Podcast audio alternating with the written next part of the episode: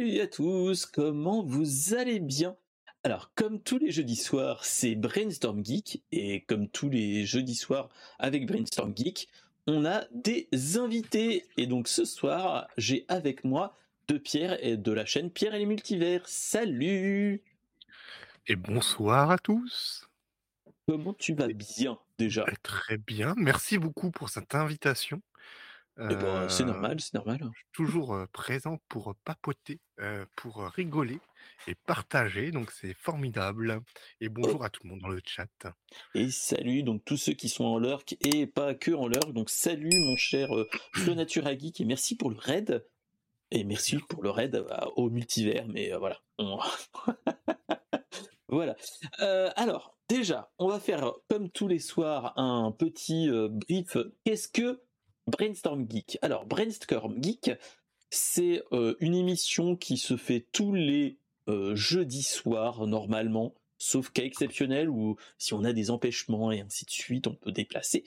Mais en fait, c'est la, veille geek de, la communauté, donc de moi-même et de la communauté. Euh, et donc, on parle d'un petit peu de tout. On peut parler de jeux de société, on peut parler de BD, de manga, d'animation, de high-tech, de jeux vidéo, de rétro et plein d'autres choses.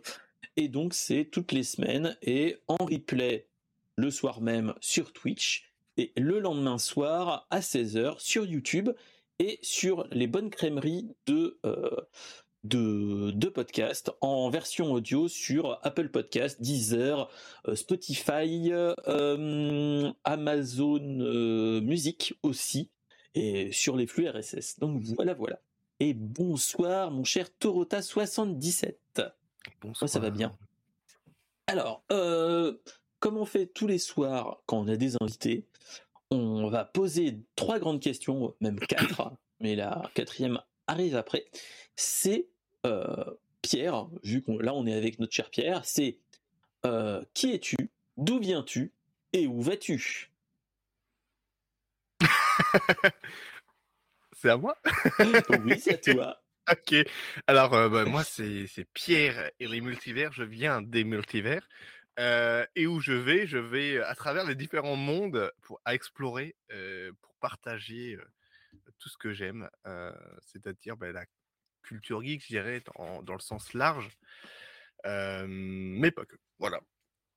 Ok, ok. Mais voilà. Et, do- et donc, euh, bah, la quatrième question, comme je fais avec tout le monde, c'est euh, bah, quel a été ton premier contact avec l'univers geek?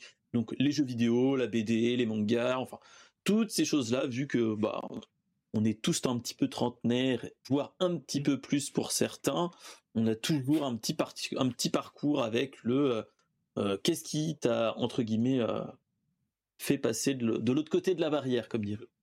Mmh, alors moi j'étais toujours de l'autre côté de la barrière en fait. C'est est, euh, c'est un petit peu le, souci, c'est que moi je suis jamais allé euh, du côté, j'ai envie de dire du, non. euh, je je vais pas dire la normalité parce qu'on est norm, est normaux, mais voilà, j'ai toujours grandi dans un milieu avec le jeu vidéo, avec deux grands frères des années eux 70. Donc avec déjà cette culture un petit peu geek avec ben, Recrea 2, tout ça, et, la 5 on regardait. Donc moi tout de suite j'ai été bercé par tous ces dessins animés des années 80, fin des années 70, des années 80.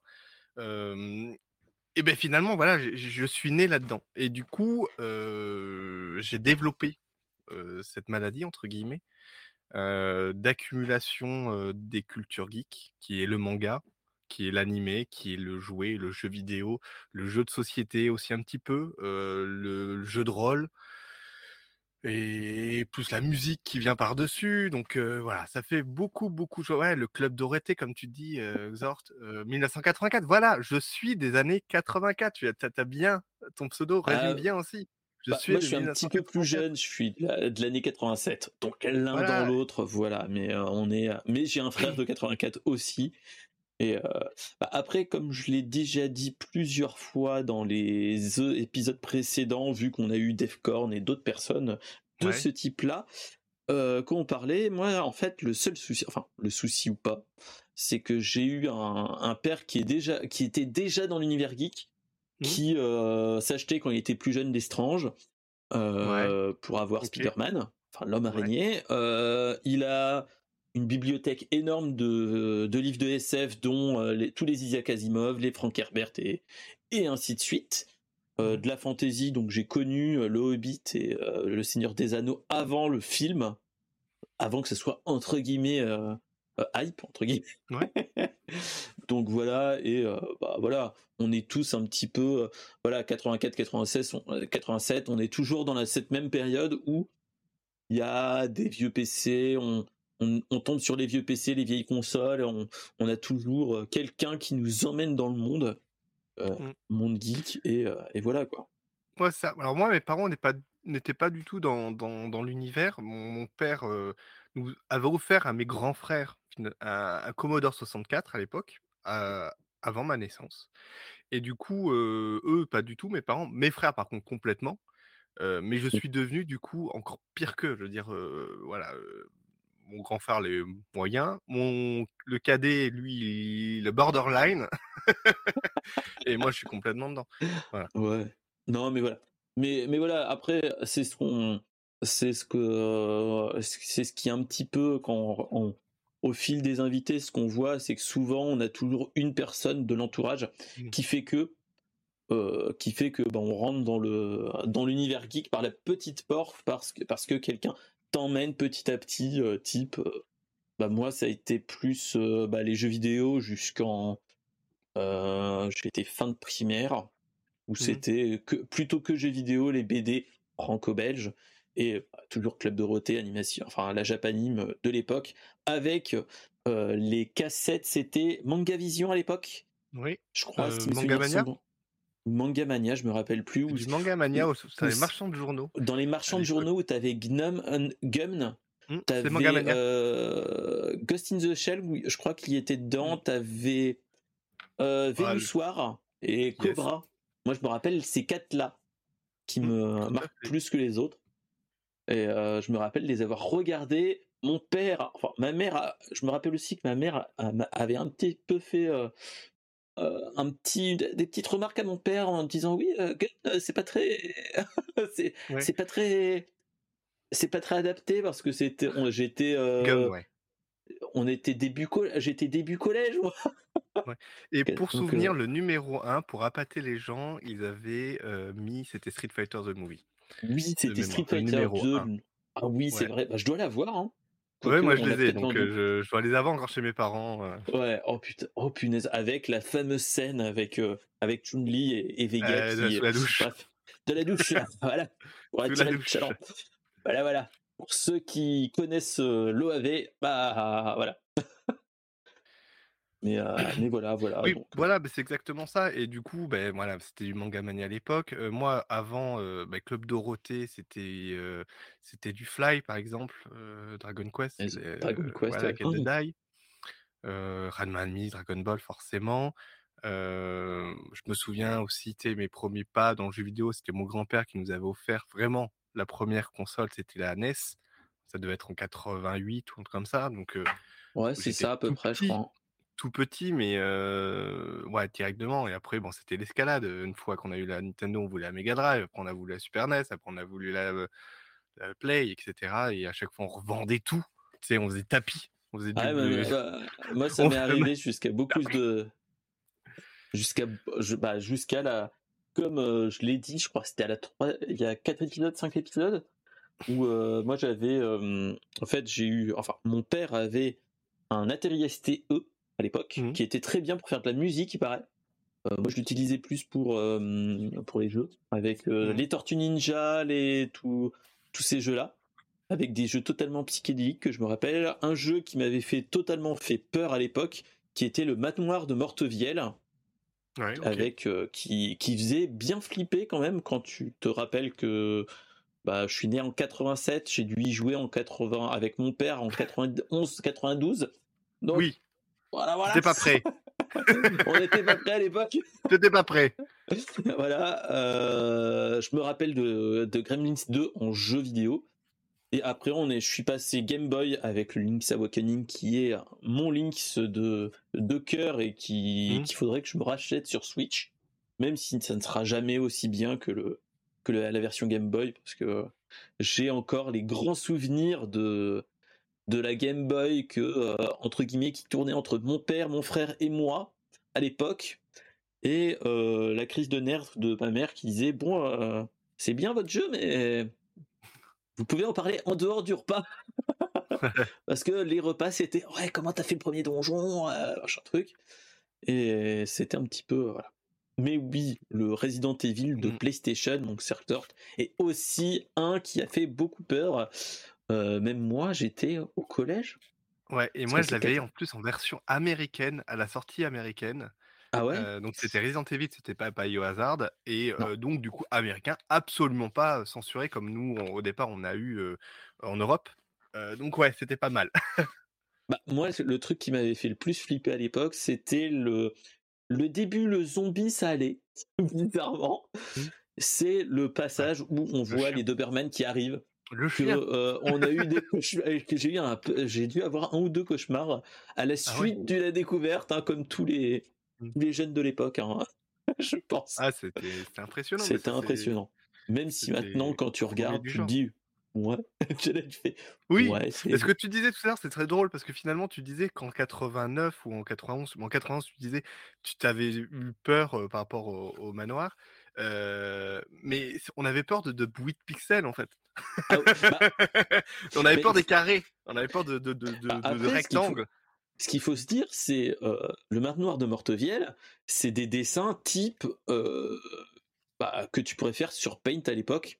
Oui, Donc c'était, ça pouvait être beau sans vraiment être euh, magnifique, mais t'avais quand même, euh, tu, peux avoir, tu pouvais avoir une ambiance et ainsi de suite. mmh, Surtout qu'à l'époque, ce qu'il faut se rappeler sur Atari ST, sur ce jeu-là, tu avais euh, la, hum, la synthèse vocale.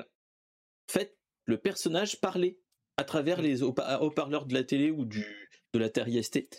Et euh, vu que moi je me rappelle même pas si c'est la télé ou la- ou la- l'Atari ST qui faisait le bruit, enfin bref. Mmh. Et moi ça me faisait. euh, T'avais Ah un mais petit peu les.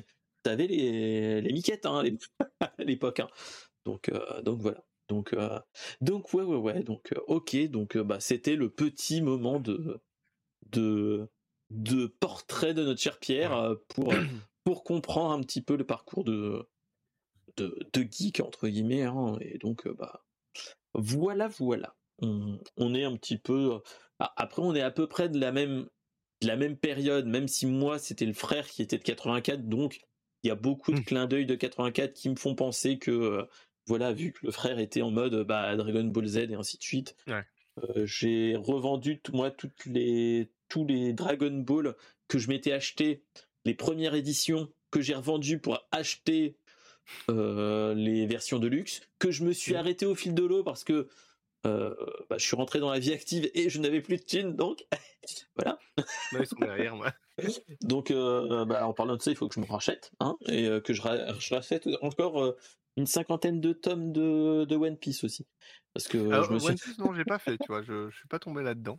Ouais, J'ai pas alors un parce que graphiquement c'est pas mon truc. Tout le monde dit: «Mais si, c'est super», mais peut-être, je vous le laisse, j'ai pas envie d'arriver au alors, 100e, heu, tome, ma femme a a fait déjà le détective Conan où ça avance pas, voilà, ça suffit quoi, c'est bon. Voilà. Moi je suis plutôt, bah, du coup, j'étais à fond à l'époque sur du Naruto par exemple. Bien plus tard, hein, j'étais à la fac déjà, sur du Naruto, et ça s'est fini, tant mieux, toi, tu fais des mangas, il faut faut un peu que ça se finisse. Mais là, par exemple, c'est My Hero Ca Academia que j'aime beaucoup, tu vois? C'est ouais. c'est ouais, un petit Bah, un petit, shonen comme ça, tranquillou. bah, en fait, moi, je l'ai lu. Ah, Là, je, je vais faire le, le fan, le fan de manga de, de bas étage. Je l'ai lu avant qu'il soit licencié en France. Ouais.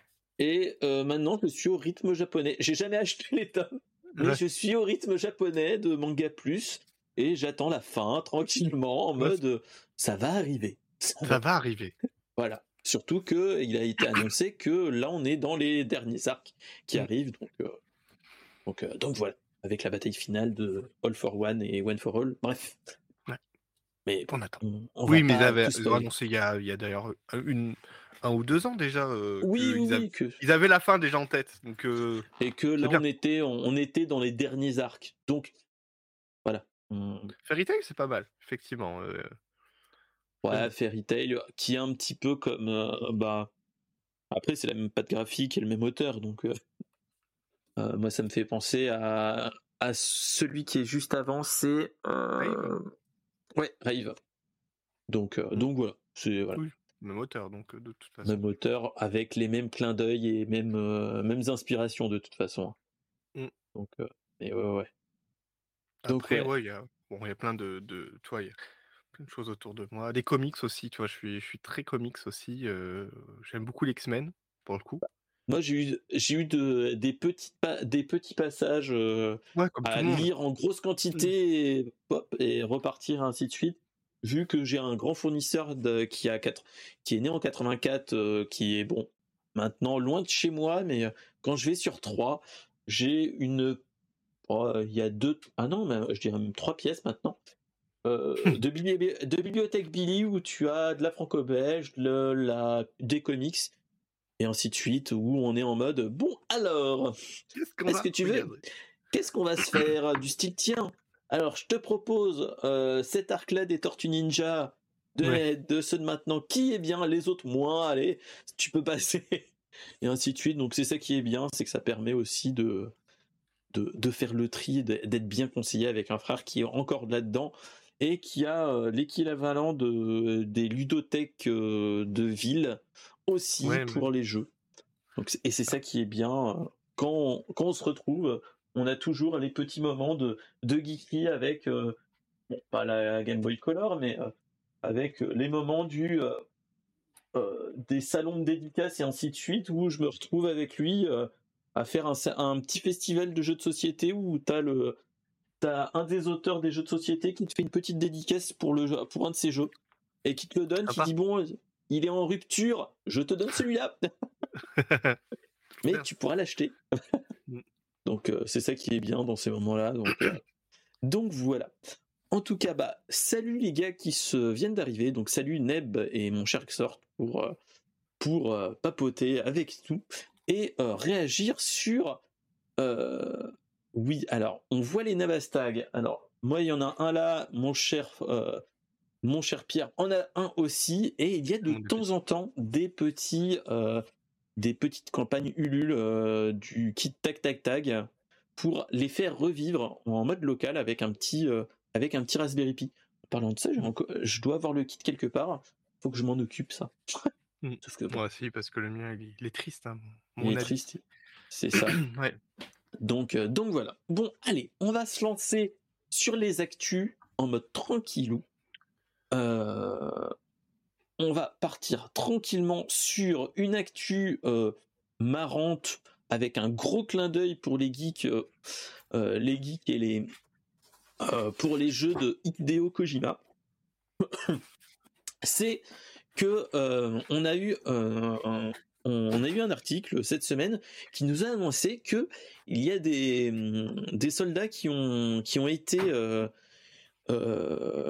on leur a demandé en fait de tromper certaines IA et des algorithmes de surveillance pour les tout ce qui est euh, bah, caméra et autres, euh, et d'essayer de trouver des moyens pour contourner la, problématique du euh, la caméra détecte un mouvement humain et hop en avant guingant ses détections et tout ça tout ça. Donc, comme fait notre cher Pierre, c'est la technique du Metal Gear Solid de Solid Snake, c'est sortir un carton et se mettre dedans. Euh, et, en fait, le truc et le truc qui est marrant, c'est que euh, dans l'article, ils disent que l'algorithme considère que ce n'est ce n'est pas un soldat. Donc, pas de détection, pas d'alerte. et c'est ça qui est génial, c'est que en fait, là, tu te dis, est-ce que Hideo Kojima a été un précurseur où il venait du futur pour nous annoncer que la, que le salut de l'espèce humaine était les cartons. les boîtes. Et le chat deviendra maître du monde, mais ça on le savait déjà. Euh, c'est ça. Ou, euh, ou est-ce que c'était juste un clin d'œil des algorithmes qu'on a, que les développeurs des algorithmes ont dit bon, on fait un petit backdoor en mode euh, voilà, en disant clin d'œil à Hideo Kojima, hop, allons-y, les cartons, ça peut être marrant.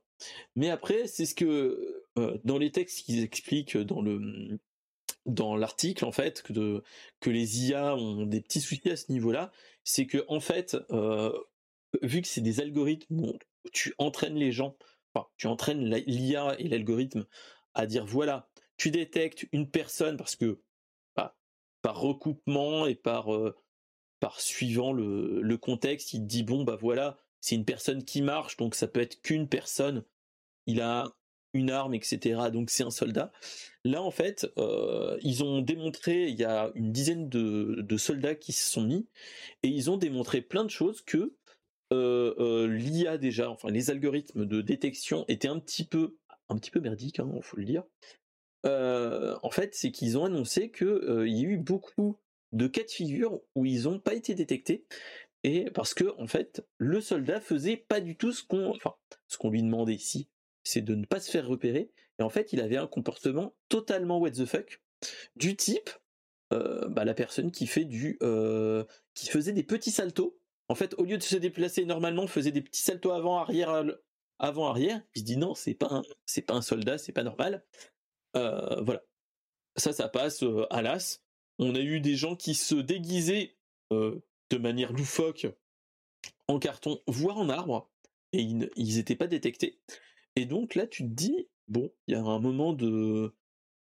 Tu te dis, bon, l'IA est un petit peu nulos, hein, faut trouver un autre moyen. Faut, on va dire que les soldats sont encore bons pendant quelques années encore pour, pour détecter ces choses-là. Donc on, a encore de l'avenir devant soi en, tant que tel. Donc, donc voilà. Qu'est-ce que tu en penses, mon cher Pierre? Est-ce que on est dans le dans le futur avec les euh, avec la saga des Metal Gear ou c'est juste un clin d'œil d'un développeur assez assez geek pour dire on les a bien ceux qui qui connaissent cette blague là bah voilà que on est en mode non, je pense qu'il y, y, a un peu des deux parce que mmh, dans Metal Gear Solid, effectivement, l'ordinateur ne te, en tout cas, voit la boîte et pour elle, tu n'es pas Metal Gear, tu voilà, es une boîte. Donc, et, je pense qu'une IA, effectivement, qui voit une boîte, bah, elle voit une boîte, elle voit pas, elle voit pas ce qu'il y a dessous. Finalement, c'est ça. C'est un petit peu le, chat dans la boîte, quoi. Est-ce que si on le laisse pendant trois ans, est-ce que le chat est mort dedans ou on ne sait pas donc on ne voit pas ouvrir la boîte? Donc non, mais c'est ça. C'est une boîte. Sinon, bah, il va tirer sur tous les livrets EPS qui vont passer et ça serait un problème. tu vois, Là, on aurait d'autres problématiques et donc là, non. Mais, c'est une boîte, c'est une boîte. Ça aurait pu être n'importe quoi d'autre. Mais effectivement, dès lors que la personne est, déguisée ou grimée ou n'a pas un comportement encore pour l'instant qui peut faire penser ou détecter une menace, bah, pour elle, l'IA l'interprète comme ça, ce qui est logique et ce qui finalement, je, trouve ça logique en fait. C'est extrêmement logique. Après, que la l'IA veuille vérifier ce qu'il y a dessous, ça serait autre chose. Voilà. Bah, à l'heure d'aujourd'hui, ce n'est pas le cas. C'est en mode bon, bah, c'est un carton, c'est un carton. avec une, c'est un déguisement. on voit un carton. Hein, le carton, qu'est-ce que c'est? Est-ce qu'il y a dedans un être, une bombe, un truc Et voilà. Et après. Voilà, c'est ça. Plus. Et c'est ça qui est mmh. marrant entre guillemets, c'est que tu vois ces choses-là et on a dernièrement eu des, des vidéos de Boston Dynamics et autres hein, qui montraient qu'ils ont des, de plus en plus des, mmh, des robots avec des intelligences artificielles dedans qui montrent que bon ils sont plus utiles, enfin qui ils sont de plus en plus d'utilité à aider leur leur maître entre guillemets du type un, un, robot humanoïde qui qui ramène des objets pour quelqu'un qui est en, hauteur en train de bricoler et ainsi de suite, mmh. tu te dis ok bon c'est ça peut être utile et ainsi de suite. On n'est pas encore dans des dans des grands moments de de euh, du robot qui va faire le boulot euh, à se dire alors là il a besoin de tel outil, je lui emmène machin truc, une peut-être un cheminement plus logique qu'on peut avoir euh, en tant que en tant que bricoleur du Dijon Manche, même si on est un simple bricoleur à ce niveau-là. Ouais, mais ça me fait penser à tous ces films de SF finalement où, tu as souvent des robots ou des intelligences artificielles très naïves qui prennent, tout au premier degré, mais c'est exactement ça en fait. C'est que ah, ils ont juste, c'est-à-dire que pour l'instant, techniquement, par rapport au, et je pense que ça, peut-être ça peut aller plus loin, mais en tout cas, c'est une réalité. Ça veut dire que l'ordinateur va vraiment être très, très, très factuel et très, très naïf dans, dans l'interprétation des choses. Et il ne pourra pas aller plus loin, en fait, pour l'instant. En tout cas. Voilà, c'est ça. C'est que bon, pour l'instant, on est encore là. On n'a pas trop de soucis. On a encore le temps de, de voir le venir. On n'a pas encore, on va plus pas encore avoir de soulèvement de machines du type Terminator à, à notre époque. Après, si, ça pourrait, parce que finalement, en étant très terre à terre, ce qui d'ailleurs on a vu dans les, dans les IA, certaines IA, ben, premier réflexe, c'est d'exterminer l'humanité. Je veux dire, disent le gars a un problème écologique, la, la problématique elle est humaine, et du coup on extermine. Ça peut être très, ça peut aller très vite comme ça. Et mais ouais, je pense que ça, c'est au fait très très terre à terre, très naïf. On le voit par exemple avec les, droïdes dans Star Wars, C3PO, ou même dans Star Trek Data, qui sont vraiment très très intelligents, mmh mais très naïfs en fait. oui, de toute façon, je pense que là, on, c'est un petit peu malheureux, enfin heureux ou malheureux à dire, c'est que tous les livres et les BD de SF qu'on a connus mmh. quand on était gamin commencent à devenir pas réalité, mais on commence à voir des bribes dans la vie réelle, et c'est ça qui fait plaisir ou pas, mmh. euh, suivant les, les gens. Donc, euh, donc voilà, donc c'est ça qui, est, qui est cool. Euh, et intéressant aussi à ce niveau-là, c'est qu'on a un, on a un, on, peut se dire que peut-être euh, d'ici quelques années, quelques dizaines d'années, on pourra peut-être avoir un rapport peut-être plus euh, plus artistique, enfin pas artistique, euh, mais plus plus terre à terre, même s'il reste un, petit peu naïf, je pense qu'on on, pourra avoir des, des, des, grandes améliorations à ce niveau-là. Mais bon, après ça, c'est du, c'est des choses qu'on aimerait avoir. Est-ce qu'on l'aura? On ne sait pas. Hein. Faut se rappeler qu'il y a, hein, faut se rappeler qu'il y a 100 ans, on nous disait que, enfin, il y en avait des qui espéraient avoir des voitures volantes et ainsi de suite. On n'en est pas là, malheureusement heureusement. Donc, euh, euh, donc, voilà. C'était la petite news euh, soldat plus IA plus Metal Gear Solid qui, qui fait toujours plaisir. J'avais envie. Et ça fait toujours rigoler de se dire, bon, même si c'est des clins d'œil jeux vidéo-esque euh, dans la vraie vie, tu te dis bon, on a des, moments de blague comme ça. Euh, donc voilà. Euh, allez, sans transition, on passe sur un sujet totalement, bah, totalement différent. C'est la petite annonce de notre cher Netflix, qui nous avait déjà annoncé l'année dernière que les partages de comptes bah, allait être bientôt euh, interdit ou au moins euh, euh, répréhensible à ce niveau-là. Et donc là, on commence à avoir déjà des petites annonces au niveau bah, de la boîte en elle-même qui nous annonce que bah, les comptes qui sont un peu trop partagés bah, auront des petits suppléments à payer de l'ordre du de 3 à 5 euros. et ce, à partir de la fin du premier trimestre. Donc là, vu qu'on est en, janvier, donc ça veut dire que dès le 1er avril, on risque d'avoir une mauvaise blague. Euh, et ça ne sera pas euh, euh, le, poisson dans le dos, ça sera un supplément pour nous dire bon bah, voilà mec, ton compte, enfin ton compte, ton compte Netflix, il est pas dans un foyer à tel endroit, il est dans dans cinq foyers différents à 200 km d'écart tu te foutrais pas un petit peu de ma gueule? Donc voilà.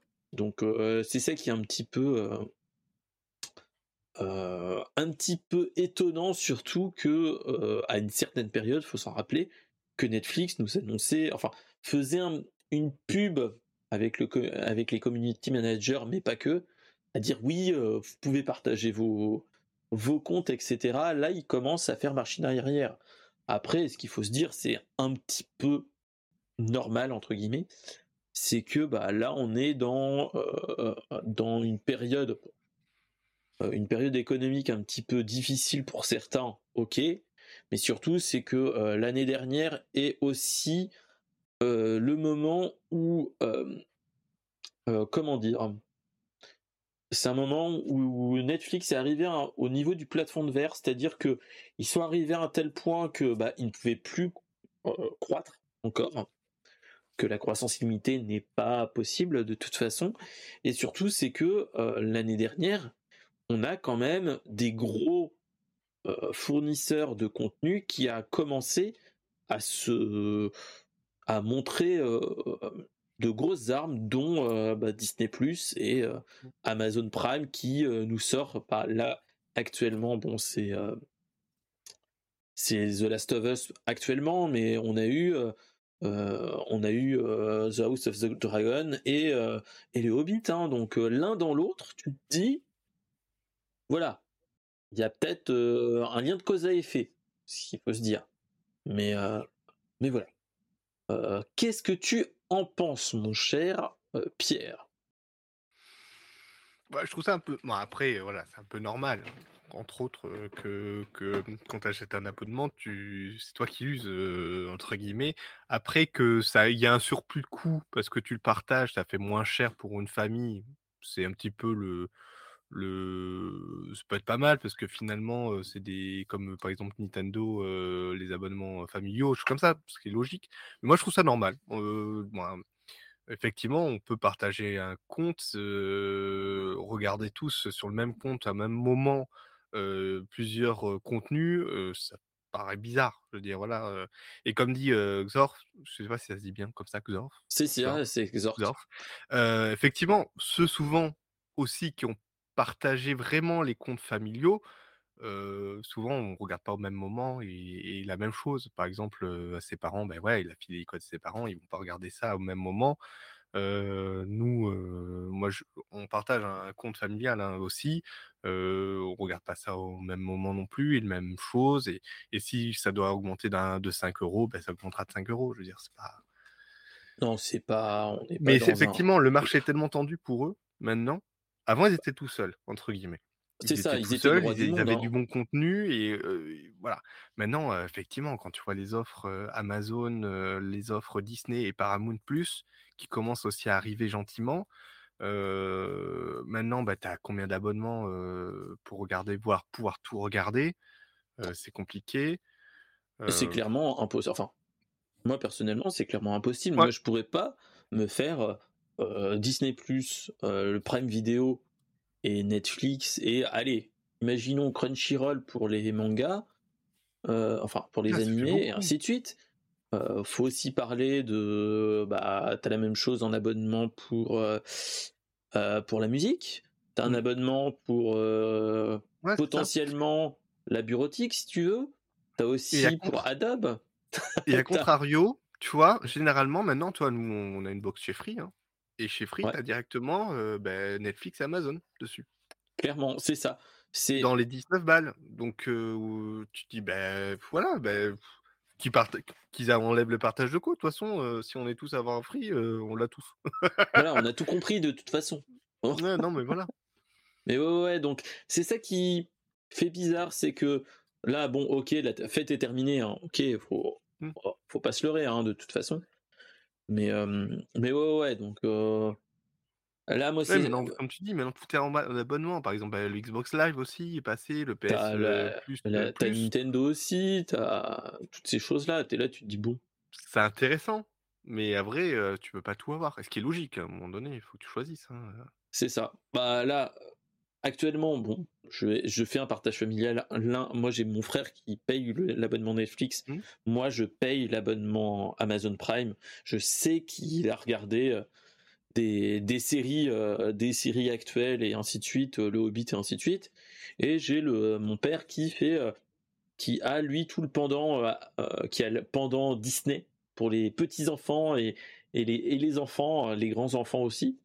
Euh, et donc on se partage entre nous, mais même, enfin rien que là, tu te dis que euh, voilà. Heureusement qu'on est trois à payer chacun de notre côté et de de, de picorer quand on en a besoin, clairement. Ou après, c'est ce qu'il faut se dire.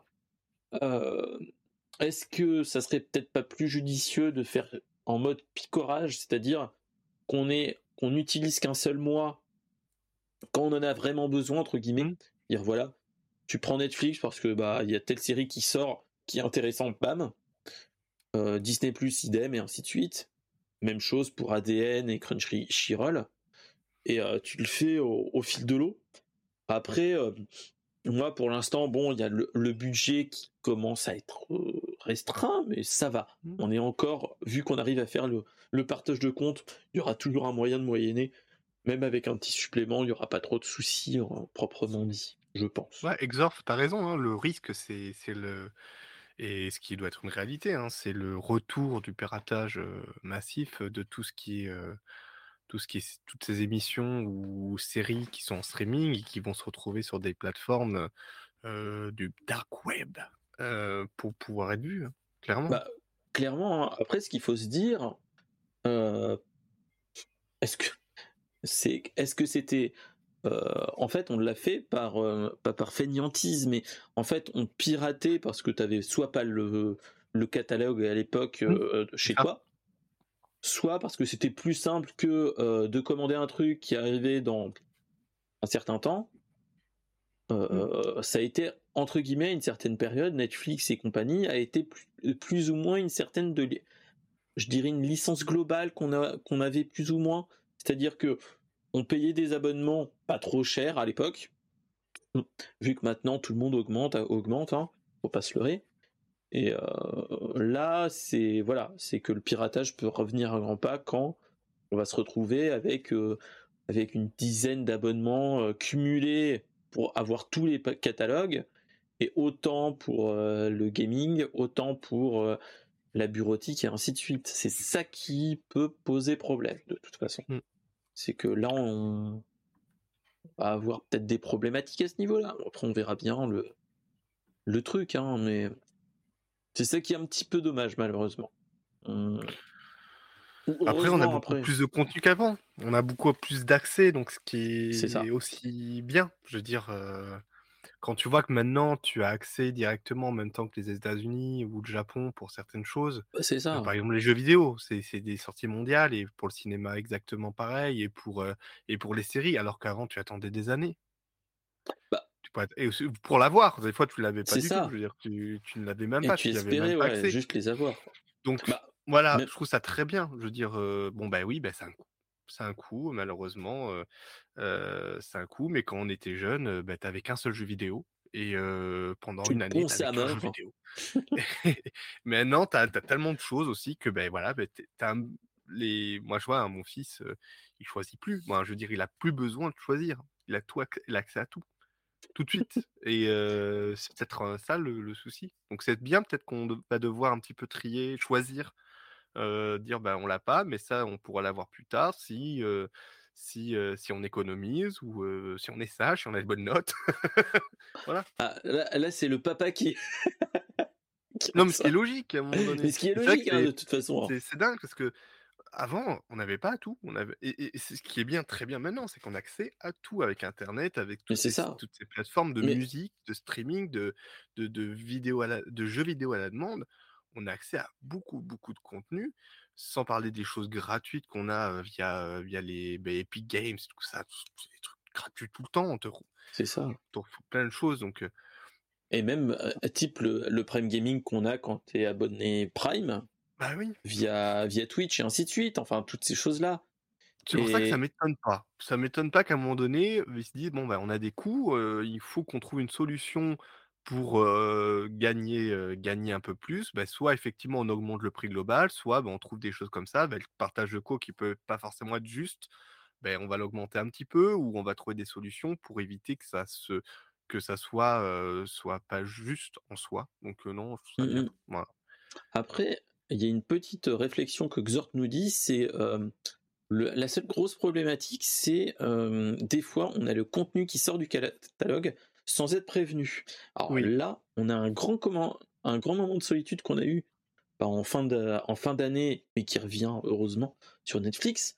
C'est, euh, je sais pas si tu avais entendu ce petit bad buzz qu'ils avaient eu Netflix, c'est que jusqu'au 31 décembre, ils avaient les droits de Naruto et Naruto Shippuden Mmh. en animé jusqu'au 31 décembre. Et euh, tout le monde était en train de se dire Oula, est-ce qu'on va avoir le 1er janvier Naruto?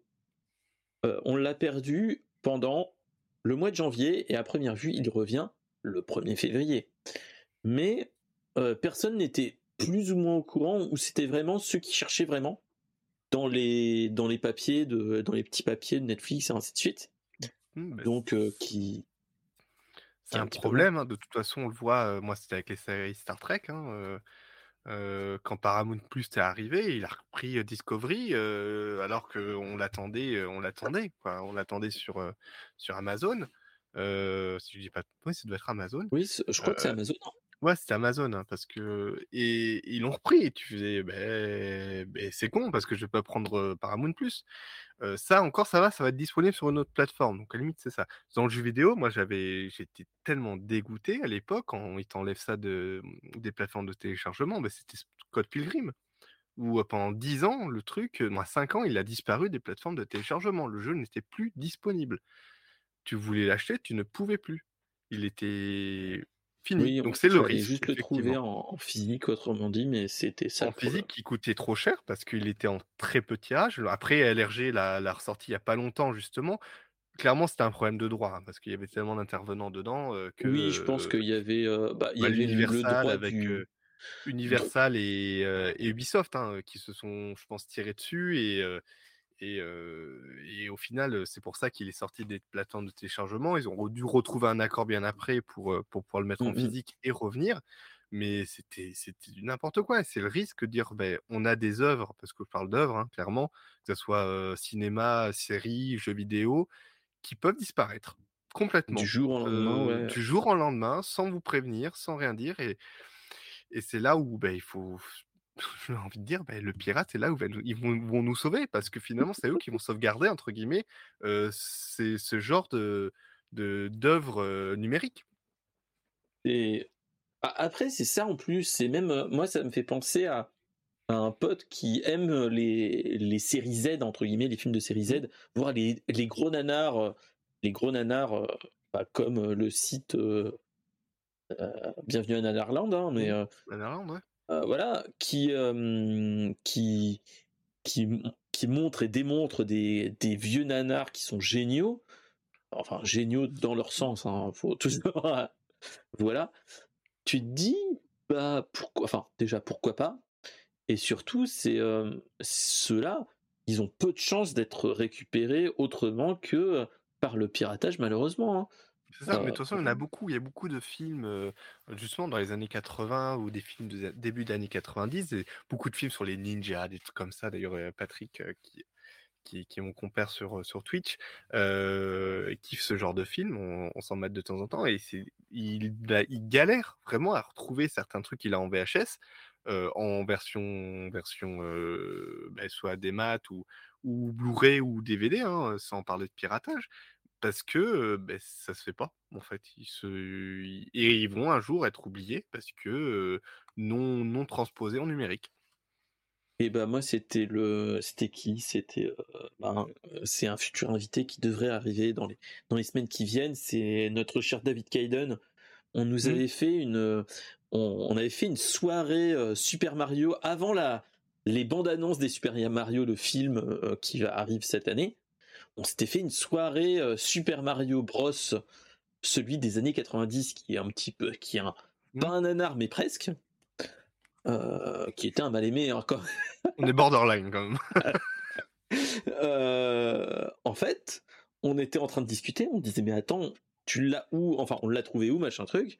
Il l'a trouvé sur des sites un petit peu tombés du camion, hein, faut, pas se Mais mais Mais c'est que dernièrement, autour de Noël, qu'on a eu une annonce nous disant qu'il allait être euh, passé en Blu-ray pour la sortie de très prochainement. Euh, c'était, je crois, Rick qui nous en avait parlé sur mmh. Twitter, et on était euh, dans la, enfin, dans sa communauté en mode oh, Non, mais sans dire que ce soit un bon film ou un mauvais film, ça reste un film. Et, c'est dommage, c'est dommage tout ça hein, que, certains supports s'effacent. C'est pour ça qu'effectivement, bah, tu parles de Box, mais parlons de, tous ces tous ces tous ces organismes, toutes ces associations finalement qui, qui sont sur de la sauvegarde de bah, d'œuvres d'œuvres numériques, bravo parce que on en a besoin parce que dans dans 10 ans, 20 ans, nous on en parle maintenant des choses qui sont oubliées, dans 20 ans, 30 ans. Ah, clairement, clairement, faut faut pas se leurrer. Et c'est le risque de ces plateformes de téléchargement parce qu'actuellement, Aussi. effectivement, les gens c'est du streaming, on ne les sauvegarde pas et le problème, c'est que si un jour, beh, dans je dis une bêtise, dans 20 ans, tu as une personne qui, qui va dire: «Oh» ou notre fils ou notre fille qui va dire: «Ah tiens, il y a mon père qui regardait un une série de super-héros un peu violente, ça s'appelle The Boys, mais c'est dommage on le retrouve on pas, ça ça n'existe plus». Beh, voilà. Bah, c'est moi, c'est ce que j'ai cherché, c'était il y a il y a bah, c'était c'était cette semaine, on parlait de vieux jeux de avec un avec un pote, heu, Mmh. sur Discord et on cherchait les 1ers jeux qu'on jouait quand on était gamin et heu, bah, déjà, bravo à ceux qui, bah, déjà qui dumpent tous les toutes Mmh. les ROM de jeux, hein, déjà et heu, surtout, bah, en fait, on j'ai cherché pendant tout un moment parce que c'était un un jeu, mais enfin, assez pointu parce que c'était un jeu de 90 sur Atari ST, Mmh mh. qui est totalement what the fuck et surtout, heu, qui est, heu, attention si vous êtes, heu, épileptique, vous mourrez rien qu'au au bout de 30 secondes de jeu, qui était, la la revanche la revanche des camels mutants, enfin des des chameaux mutants. C'était un un shoot 'em Je connais up horizontal où tu étais un chameau et tu tirais sur des trucs totalement what the fuck. Normal, j'ai envie de dire. Normal et surtout avec des sprites effets arc-en-ciel qui clignotaient à mort, donc imagine sur un écran CRT, comment c'était déjà la base. Je me rappelle avoir, heu, y avoir joué et ma mère qui me grondait un petit peu en disant: «Tu arrêtes le jeu parce que tu as les yeux qui pleurent tellement que ça fait mal aux yeux» et surtout que ça faisait un bruit du diable et ainsi bref, c'était, heu, c'est des souvenirs quand tu le quand tu en parles avec, heu, avec des potes de nos époques qui qui ont joué ou qui ont joué à des jeux totalement what the fuck sur, heu, sur NES ou ou ailleurs, que quand tu recherches, tu te dis: «Putain, c'est quoi c'est quoi ce jeu?» heu, moi c'était je me rappelle, j'ai tapé, shoot 'em up camel, enfin chameau au début, j'ai tapé Atari ST, shoot 'em Mmh. up et après à lister comme ça en mode, à rechercher. Voilà, c'est des des trucs mais inconnus au Ouais. bataillon et je suis sûr qu'on qu'on les reverra jamais. C'est des vieux il y a il sont pareil, il y a un jeu, heu, mon 1er jeu vidéo justement, je ne sais plus son nom, heu, j'ai cherché, j'ai jamais retrouvé. Je je je me souviens à peu près comment on y jouait et cetera, mais le nom et heu et effectivement, Exhort qui dit, heu, oui, donc il a investi dans un logiciel qui permet d'enregistrer. Le problème, c'est que c'est ça prend un un tu tu peux pas avoir, chez toi une une pièce dédiée à à la sauvegarde, quoi. Je je veux dire, heu, ça devient ça devient voilà, tu peux pas, moi c'est ça devient donc bon, mais de toute façon, c'est ce que mais il y a déjà des problématiques à ce niveau-là, au niveau des jeux vidéo. Tous les jeux qui étaient sur les Xbox Game Live Mmh. ou dans les plateformes qui étaient totalement dématérialisées, est-ce qu'il y a encore des gens qui ont, à part avoir la la Xbox avec tous les jeux dans ta dans le Mmh. disque dur, est-ce qu'il y a encore possibilité d'y jouer? Je ne pense pas, il y a certains qui devaient avoir une connexion, heu, pas tout le temps, mais mais voilà, qui devaient faire des accès avec un serveur on ne pourra plus jamais y jouer. Mmh. C'est malheureux à dire, mais est-ce que dans 50 ans, on pourra encore jouer à à World of Warcraft et autres jeux comme ça? de toute façon. Non, je pense pas parce que ça, typiquement, c'est des jeux online et à un moment donné, les serveurs vont se terminer. Alors, sauf si tu as un envie de dire, un gars de chez Blizzard, qui, qui te récupère la la ouin, je sais pas, le le cœur du jeu pour le mettre sur un serveur, serveur, fixe, peut-être, mais non, c'est des jeux qui vont qui vont qui vont finir, hein, de toute façon, hem Bon, l'honneur est sauf d'après Exhort. Il y a des il y a serveurs des serveurs privés. beh, tant mieux, j'ai envie de dire tant mieux, mais heu mais heu, il y a y a des moi, je te parlais de Scott Pilgrim, moi j'étais content, je l'avais sur ma Xbox 360 par exemple. Je l'avais téléchargé à l'époque et j'étais: «Ah bah, moi je l'ai encore!» Je l'avais pas désinstallé, tu vois? J'étais content. Ah, c'est comme le, mmh, le jeu de Guillermo del Toro et et et ah, ah bah, Hideo Kojima encore, Ouais. qui est, heu, Silent Hill, heu, PT qui, Ouais, était une démo ouais. qui a été an annulée, purement et Mmh. simplement et que enfin, qu'il y a des gens qui, vendent à des prix, faramineux le La démo? le la con la la dé la ROM? la console avec la démo. Oui. Mais ça m'étonne, bah, heureusement, mais je veux dire, bon, après, que ça soit très cher, c'est autre chose. Moi, je trouve ça je trouve ça scandaleux, du coup, pour le coup. Mais heureusement qu'il y a encore des des sauvegardes, passées par là et que j'espère que quelque part dans le monde, en tout cas, il y a des bases de données, énormes qui se font là-dessus. Parce que, un jour un jour, bah, ça va certains endroits, ça va s'oublier, quoi, c'est clair. C'est ça, c'est clairement ça. Donc bon, donc voilà. Et Donc heu, encore, on parle de choses des choses dématérialisées. On a des choses, matérielles qui ont tu sais, moi, je fais du de la collection de jouets, par exemple, aussi et il y a des choses qui qui commencent à être très rares et ça, ça va pas être refait. C'est mort. Donc ceux qui l'ont pas conservé en l'état ou mal conservé, bah, c'est des choses qui vont être, oubliées à un moment donné. On digresse là un petit peu, je trouve, heu. Oui, oui, oui. On parlait discré digression tout à l'heure, je crois. mais on peut, on peut. C'est mais c'est ça qui est génial, hein, de toute façon avec, heu, avec cette émission, c'est qu'on peut di digresser, il y a pas de souci, hein, Mmh. mais mais voilà. Mais oui, mais c'est toutes ces problématiques, oui, il y a des des gros problèmes.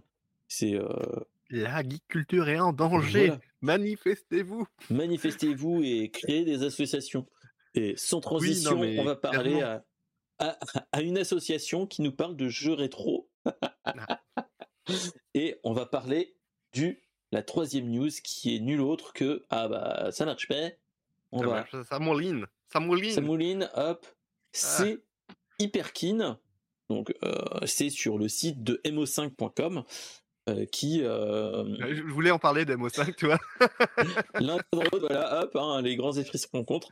Heu, en fait, c'est que, heu, ça c'était une news que j'avais vue par, heu, le youtubeur Old School is Beautiful Mmh, et aussi, par MO5, hein, heu, Mmh. qui était que Hyperkin, donc un fabricant d'accessoires et de consoles rétro, enfin de de c'est pas de consoles vraiment proprement dit, c'est des des sortes enfin c'est des émulateurs, «hardware» entre guillemets, heu, qui en fait ont essayé de faire un petit buzz ce week-end, enfin le week-end dernier, en postant une petite image qui est, heu, pour ceux qui ont le replay vidéo, c'est, heu, une manette Dreamcast avec 2 sticks analogiques et un avec le avec la carte mémoire qui était normalement un cristaux liquide type, Game Boy, là il l'a fait avec, écran couleur et cetera.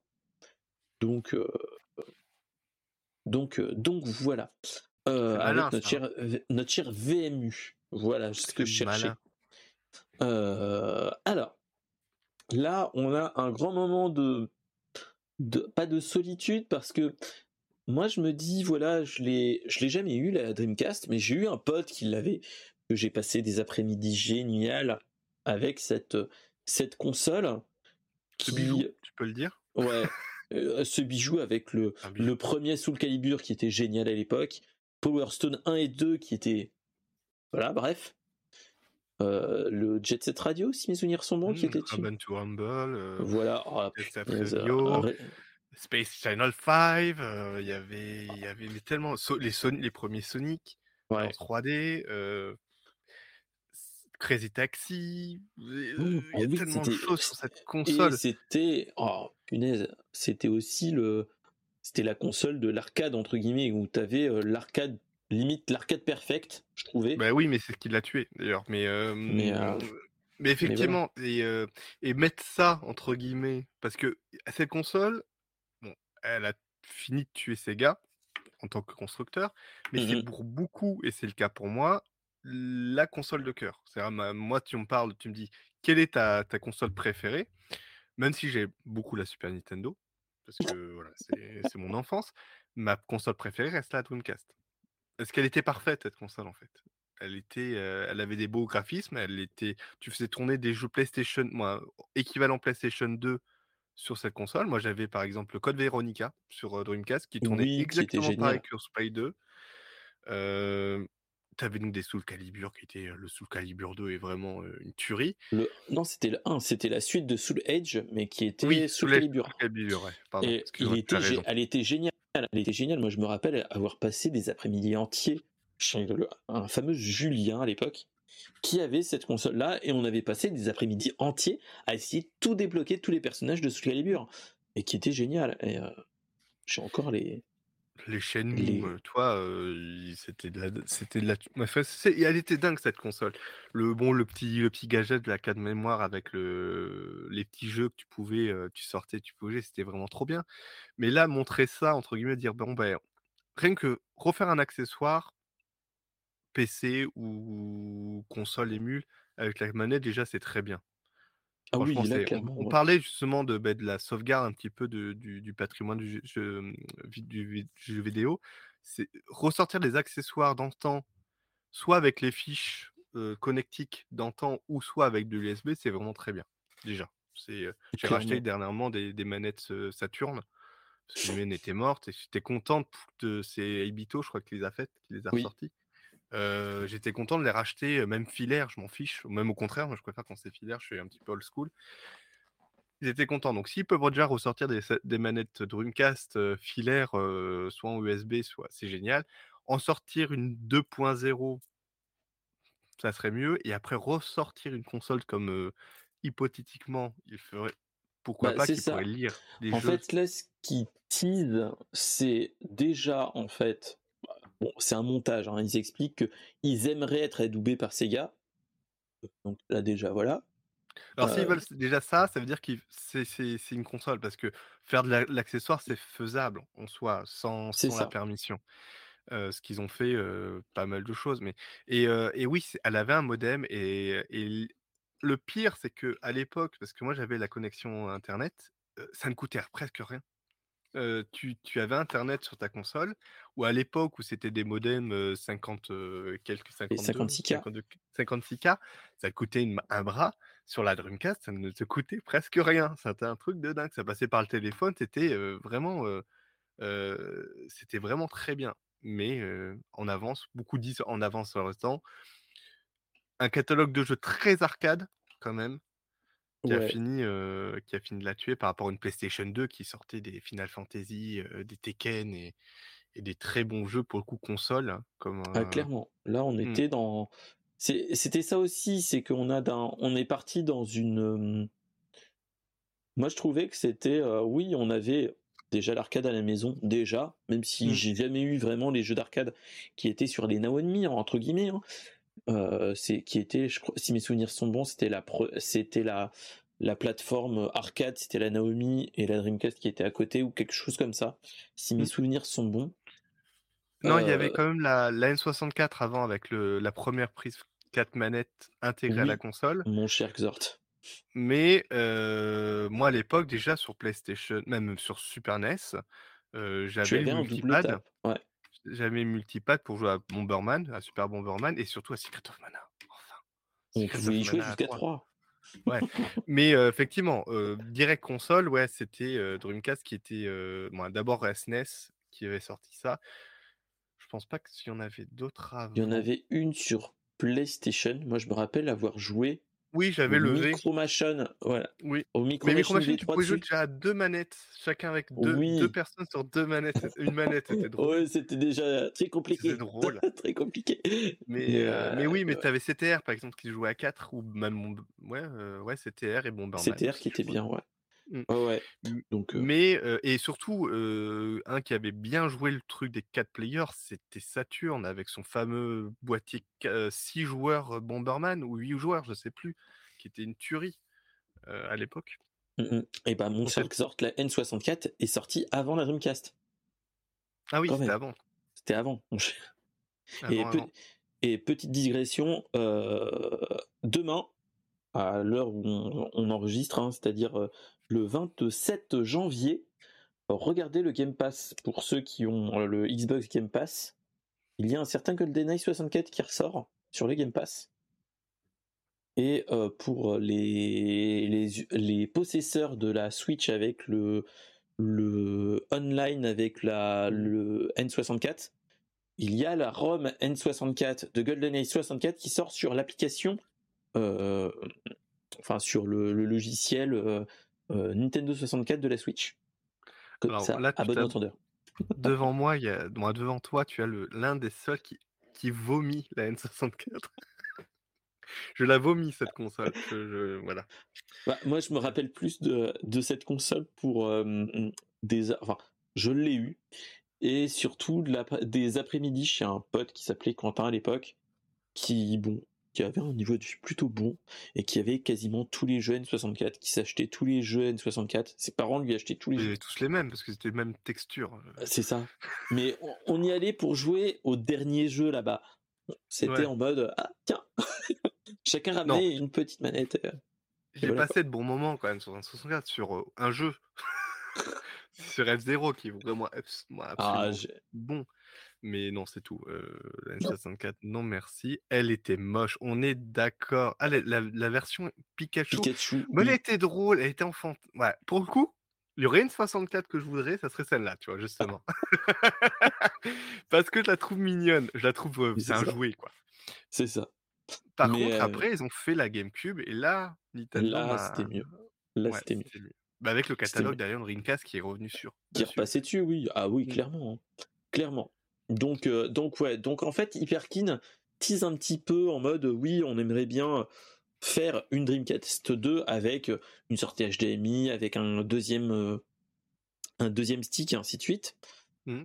euh, et potentiellement une compatibilité avec les, les disques d'époque. Mais là, moi, il y a une problématique pour moi, c'est comment tu fais, parce que là, il y a un problème. C'est-à-dire que euh, euh, faut se rappeler pour les anciens, enfin pour les plus jeunes qui ne connaissaient pas, euh, la Dreamcast est un petit peu comme la GameCube. C'est que la Dreamcast n'avait pas de CD-ROM ou de DVD, c'était des GD-ROM, hein. c'est-à-dire c'était un mix entre un CD et un DVD d'un point de vue donné entre guillemets, c'est que le gravage était plus plus fin, enfin on pouvait en mettre plus qu'un CD et mais moins qu'un DVD. Et donc, il y avait une grosse problématique à ce niveau-là, c'est que c'était un brevet de chez Sega. Et surtout, si mes souvenirs sont bons, il fallait des lentilles bien précises et ainsi de suite. Tu ne peux pas, même là actuellement, les dumper comme ça. Donc, voilà. C'est une prouesse après technique, mais, euh, mais pourquoi pas Pourquoi pas euh, Mais là, il faut qu'il ait, qu'ils aient les droits d'utilisation des mmh. brevets Sega. D'où euh, d'où le la demande auprès de Sega après. Mmh. Après, ça peut être aussi une, une version mini comme on connaît. Hein, Ouais, mais moi, enfin, la manette, la manette Dreamcast était belle, elle était grosse en plus, faut s'en rappeler. C'était pas la Duke de la Xbox, mais presque, faut s'en rappeler. Et et c'est ça que ce qu'il faut se dire, c'est qu'elle était plutôt grosse, donc ça serait quand même bizarre de, de retrouver une, euh, une Dreamcast, une manette Dreamcast un, plus, un petit peu plus, stick, plus non, petite. Je dis pas forcément la manette, mais c'est le, euh, le, corps de la console, c'est-à-dire mettre en mini avec de la démat en fait, c'est ça Faire une ouais, démat avec euh, déjà de, base. En plus, ces gars, ils sont forts pour ça, faire des, des, des, des, des compiles de jeux. C'est ça. faire la compil de jeux Dreamcast de base et après la possibilité via un système internet hein, de télécharger des nouveaux jeux, soit Dreamcast, soit, soit actuels d'ailleurs. C'est ça. qui ça serait complètement possible parce que maintenant on sait que que, que ce soit le, Game Pass ou, PlayStation, tu n'as plus besoin finalement de console. c'est ça. besoin d'un accès internet. Après, moi, ce qu'il faut se dire, c'est que là, la, enfin, potentiellement, euh, on a une problématique, c'est euh, on pourra plus jamais jouer au Crazy Taxi de l'époque. C'est que tous les, toute la bande son de Crazy Taxi mais est caduque à l'époque parce que moi je me suis acheté euh, sur Steam, vu qu'il y est sur mmh. Steam Crazy Taxi, c'est plus les musiques qu'on avait à l'époque. Ils ont été tous changés. Et si tu veux récupérer tous les trucs, c'est euh, passer par du modding, à modifier les, les fichiers OGG ou, euh, ou plus pour, euh, pour avoir les bons droits. ou avoir le CD de base. Voilà. Les, vrais saches. les vrais mais, mais voilà. Mais, mais voilà. Après, ce qu'il faut se poser des questions, c'est que ils avaient déjà fait des demandes de faire une console il y a 4 ans une console qui émulait les qui enfin qui émulait la console proprement dite et tu pouvais mettre des Mmh. cartouches NES, Super NES et N64, je crois. Mmh. Et Moi, j'ai un, j'ai euh, un truc pirate comme ça. Ouais. voilà, J'ai un rétro duo hein, qui, qui le fait c'est très bien. ça. Et donc Mmh. c'était l'ultra rétron, un rétron qui euh, qu'on attend encore la console en proprement dite. Donc euh, on est en 2023, il l'avait annoncé en 2000, 2019, mais on n'avait toujours pas eu de Ouais, nouvelles. mais ça sera jamais Donc euh, possible, ça. hein. voilà. Donc euh, Ils donneront jamais les droits et pour euh, officiellement le sortir. bah c'est ça. Nintendo, euh, en tout cas. Nintendo, non, clairement non, Nintendo ne le fera pas. Clairement ou acheter des rétro duo ou des rétro trio ou des quattro. J'en ai vu des quattro, ils font, ils font ouais, tout. Ils font NES, euh, mais j'ai vu un, tu fais, et ça fonctionne, hein, parce que j'en ai un. Donc, euh, tu mets NES, euh, Genesis, Famicom. En plus, c'est tout désolé, tu peux mettre n'importe quoi, ça marche. Et je crois que ça va jusqu'à N64 maintenant, mais un truc euh, de, de dingue. euh, c'est des trucs, t'as as, 10 slots. c'est ça.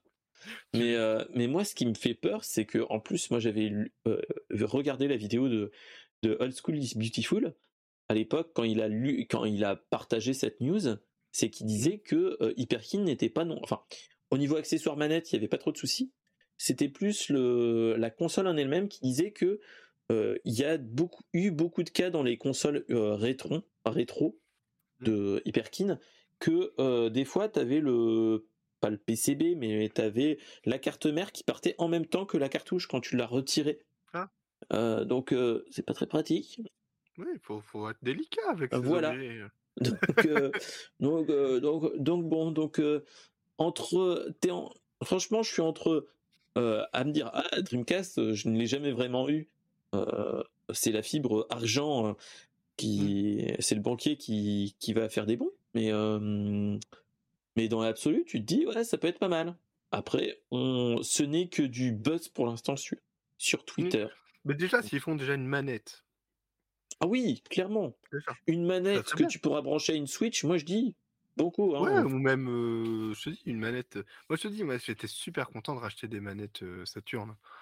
Parce que les miennes, c'est les, les fils, ils, se déconnectaient derrière la manette. C'était, euh, ouais, fil rouge et bleu apparent.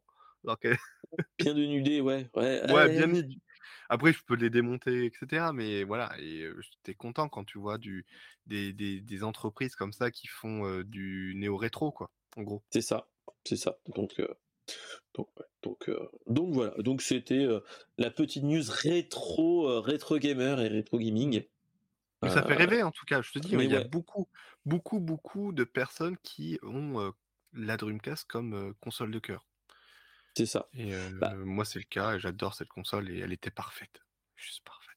Bah, après, voilà. moi, c'est ça Oui. qui me- c'est ce, qui, ce que je me dis, c'est est-ce que j'ai vraiment une console de cœur?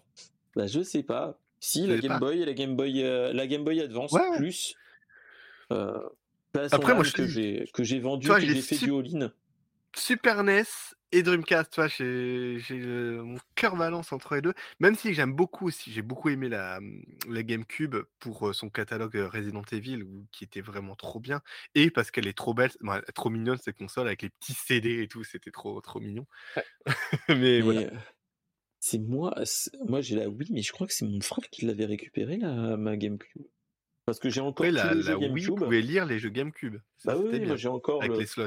j'ai encore, euh, j'ai encore euh, l'édition euh, collector qui coûte moins cher maintenant en chinage Arrête, euh, ouais. de Resident E- de j'ai Resident Evil et euh, Wind Walker, euh, la version collector qui coûte moins cher que la- que l'édition normale. Ouais. Où tu as la Ocarina of Time et la Master, euh, la Master Quest en même temps. Ouais. Mais voilà, c'est- bref, c'est les trucs qui font mal au cœur, mais bref. Mais Première console qui a été la SNES et la Game Boy. GBA, donc l'Advance. Ok. ah, moi c'était la Game Boy Fat, mais moi je me, Mais moi la bah, FAT aussi. mais euh, mais en cœur, moi ça serait peut-être plus la Game Boy Advance SP. voilà. C'est bizarre. Mais pourquoi ça? Voilà. Mais pourquoi? euh, on se demande pourquoi. Mais, euh, On sait pas. mais, Bah, la SP voilà, était cool. Euh, elle était c'était, vraiment euh, cool, ouais. elle était, moi, c'était enfin une console où tu pouvais jouer la nuit. Dans la nuit.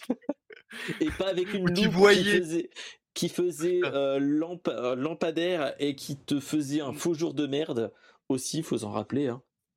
Et moi, en fait, c'est gros moment de solitude que j'ai j'en ai déjà parlé dans les épisodes précédents. C'est euh, moi, j'avais une Game Boy Pocket, une Game Boy Color Mmh. et une Game Boy Advance et une Game Boy Advance SP avec tous mes jeux depuis euh, gamin. Donc euh, Game Boy, Game Boy Color et Game Boy Advance. Et bah, je me suis dit, j'étais un petit peu un Sony fanboy hein, à l'époque, malheureusement, vu que j'ai eu la PlayStation 1 et la PlayStation 2 et je me suis arrêté là. Je me suis acheté la euh, PSP à l'époque, dans les premières, hein, parce que là j'ai une euh, PSP euh, numéro de série 1004, vous vous rappelez? Euh, Parce que euh, si tu veux la pirater ou autre, là, mettre des, des firmware custom, Ouais, peux, faut ouais. connaître ça. Bref, euh, j'ai dû vendre tous mes jeux, Game Boy à Game Boy Advance, et toutes mes consoles, et je crois qu'il fallait que je mette, je crois, euh, 100 balles en plus. Enfin, le truc, Ah euh, l'enfer. mais l'enfer du. Micromania que tu, tu te ramènes avec la palette, tu dis voilà, Tu que- quand je te disais tout à l'heure, c'est on, fait- on fait, on fait tapis, c'est-à-dire que tu prends tout ce que tu as autour de toi et tu fais, tu paries sur une console qui n'est qui, pas de jeu, mais c'est pas grave, tu fais des tapis. je parie dessus. c'est ça, et bon, euh, et avec le recul, je me dis, là, fait chier quand même. Parce Ouais, que c'est même si, euh, même si euh, j'avais surkiffé la, Playsta- la PlayStation portable avec Loco Roco et euh, Lumines, qui est génial, C'était deux bons jeux.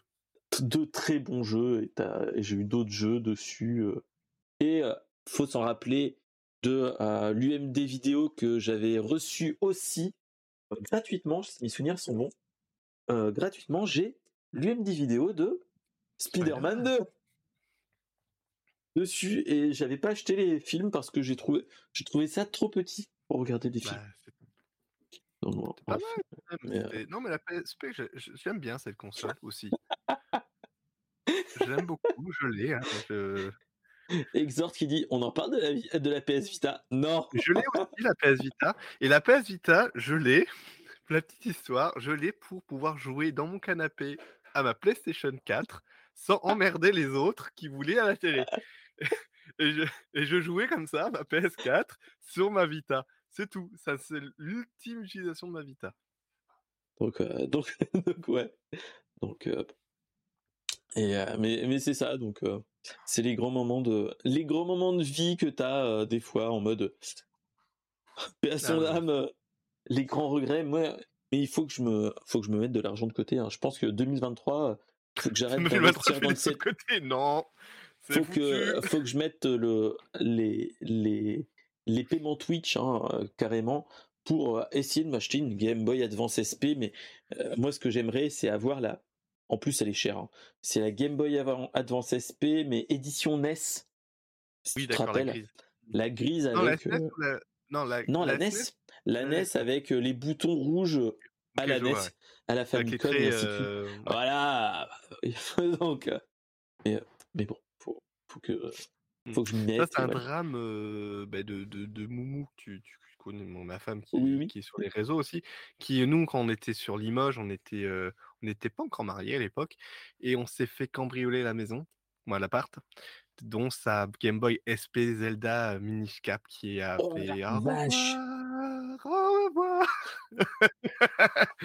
et beaucoup de jeux vidéo aussi, mais ouais, c'est un de ces drames, euh, effectivement. Ah, punaise, mais en plus, je crois que celle-là, elle, elle coûte une, la peau du cul aussi. Faut pas, faut pas, faut même pas regarder. hein, Faut... tu te dis, bon, ben, je crois qu'elle en a une autre, je crois qu'elle a une Game Boy SP, euh, je crois que c'est la, la, pi- la, hum, Pokémon Saphir, c'est la bleue, avec euh, Kyogre dessus. Donc, euh, bon, voilà, elle en a quand même Ouais. une, mais, mais la Mais la Zelda. Mais voilà. Mais ouais. Donc bon. Essayons de parler autre chose des moments de solitude avec les pertes des. Pas des êtres chers, mais des consoles qui étaient. de souvenirs chers, Ah, c'est ça. et chers euh, aussi maintenant, parce que c'est improbable de, de Ouais. pouvoir se les racheter. Hum, hum. Ah là, ouais. Mais, euh, mais il faudrait que je me mette de côté ça. Faut que. Là, le setup commence à bien être finalisé. Faut, faut que je me mette. me- euh, je me dise, bon. Allez. Ah, faut que j'achète rien. Il y a Zelda, mais non, faut pas. Bref. mais donc, donc voilà. Allez, sans transition, on va partir sur du high tech. Ah. On va partir sur sur les chatbots avec des prompts totalement what the fuck. J'espère que vous connaissez le les chats GPT qui est une chose qui est sortie il n'y a pas si longtemps que ça l'année dernière. là, on a un autre pendant et qui est nul autre que l'IA entraînée avec les idées marxistes de la CGT.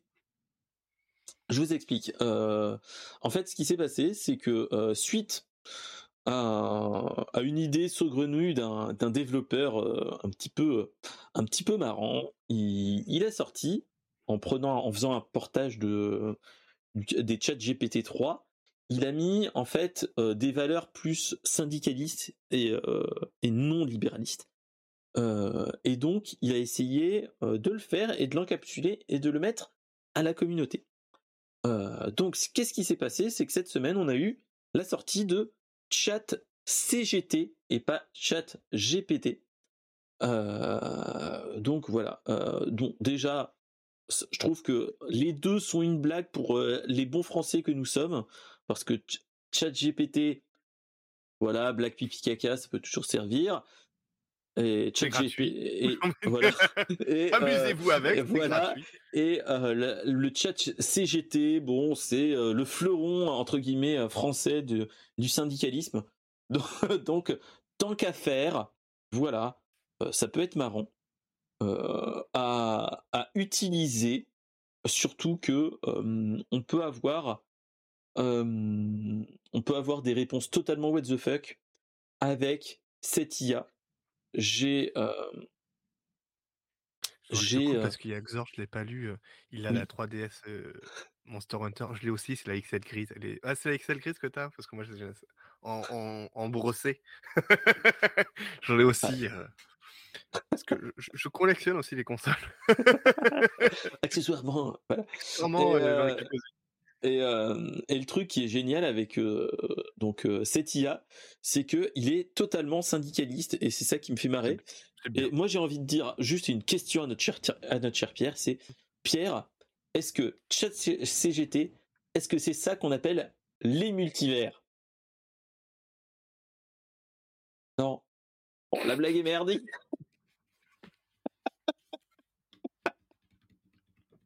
Je souris. Donc voilà, euh, c'est une, une blague de merde, mais moi c'est ça que ça passe, ça passe, c'est bon, c'est gratuit. Oui, ça passe, voilà. je me, c'est quand j'ai lu tout ça, je me suis dit, allez, ça va être le titre de la du, du stream. J'espère, ça va être le, le, titre de l'épisode quand je le mettrai en replay. c'est ça qui va être marrant, donc euh, voilà.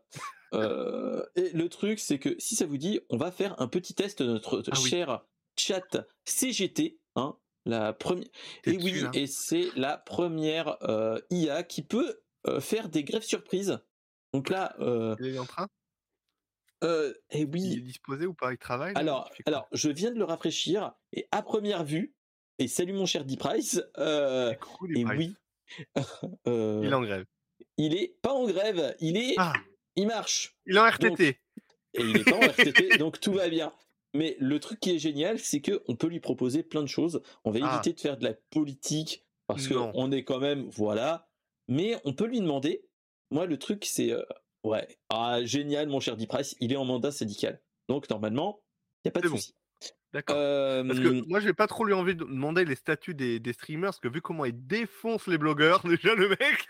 c'est ça, c'est que en tant que moi j'avais fait hors stream, je lui avais demandé qui, de quoi il pense, enfin comment il, il en, il en pensait quoi de, de Twitch, et il nous disait que c'était une plateforme néolibéraliste qui qui asservissait les les créatifs streamers euh, voilà, que euh, normalement on devait se soulever euh, au nom du, du pas du libre échange, hein, mais de de faire parler nos droits et ainsi de suite. Et c'était ça qui a été un marrant entre guillemets, c'est que voilà, Euh, et j'avais, on avait fait des blagues comme ça avec lui. Et c'est ça qui est marrant, c'est que tu peux, tu peux lui poser des questions et bizarrement, ça retourne souvent sur le patronat et euh, voilà et la défense du du, du gentil travailleur, du gentil travailleur.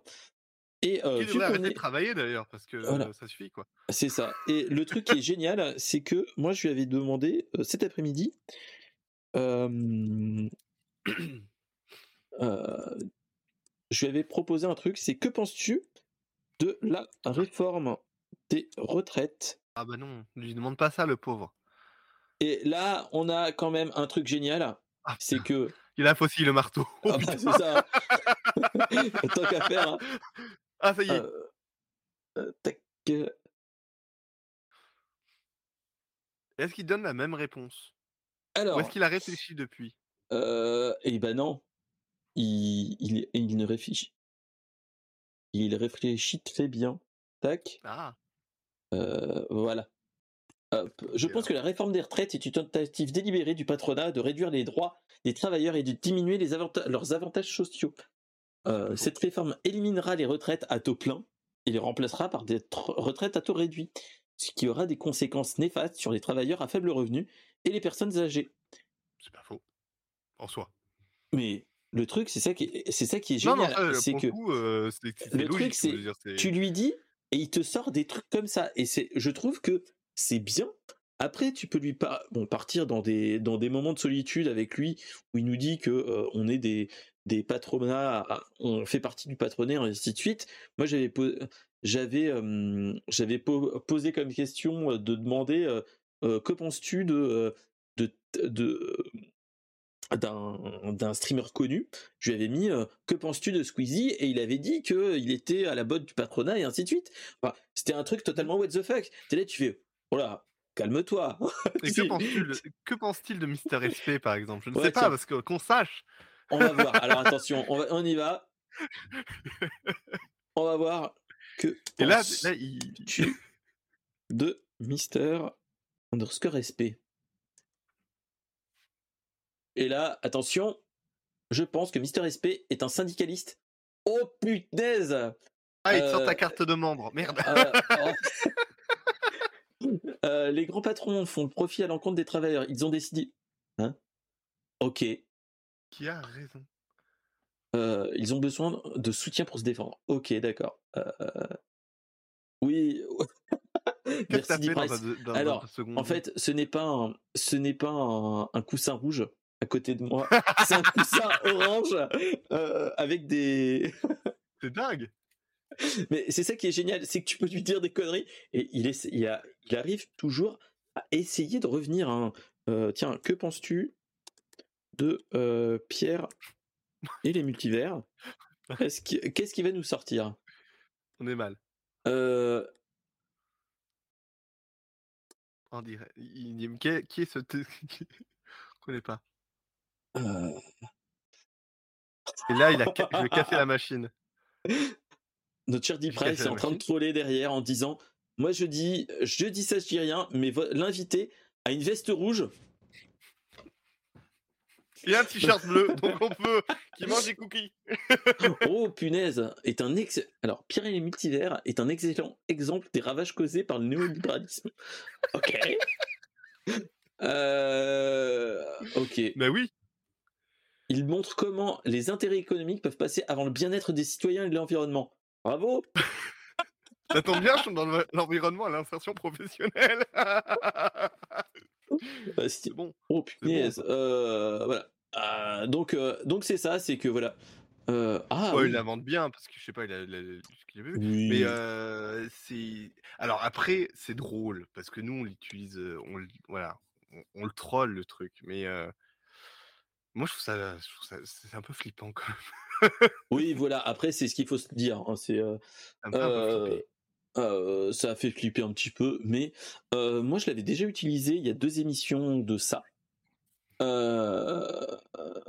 C'était le chat GPT à l'époque, et on avait fait des trucs bien marrants, et surtout en fait c'était suite à une news qu'on avait qui, était que en fait il y a un, prof de de lycées et de et de fac en fait qui avaient détecté une, sorte de triche parce que en fait la dissertation qui demandait sur un sujet bien précis, en fait, tu le même cheminement avec des exemples assez proches suivant avec plusieurs personnes qui avaient utilisé qui ont dit bon, on a utilisé ChatGPT euh, pour faire notre truc. Et en fait, ils ont fait un copier-coller malheureusement. Ils ont été un petit peu couillons.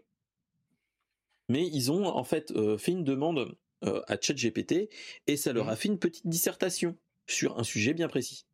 Mmh. Donc, donc voilà. mais ça peut être très utile. Moi, j'ai déjà vu avec des potes pour faire d'autres trucs. On a fait des alexandrins pour un anniversaire, un, poème en alexandrin avec des rimes riches. On a essayé de faire un truc génial et il nous a sorti quelque chose qui était qui avait du style, qui mmh. était pas si mal.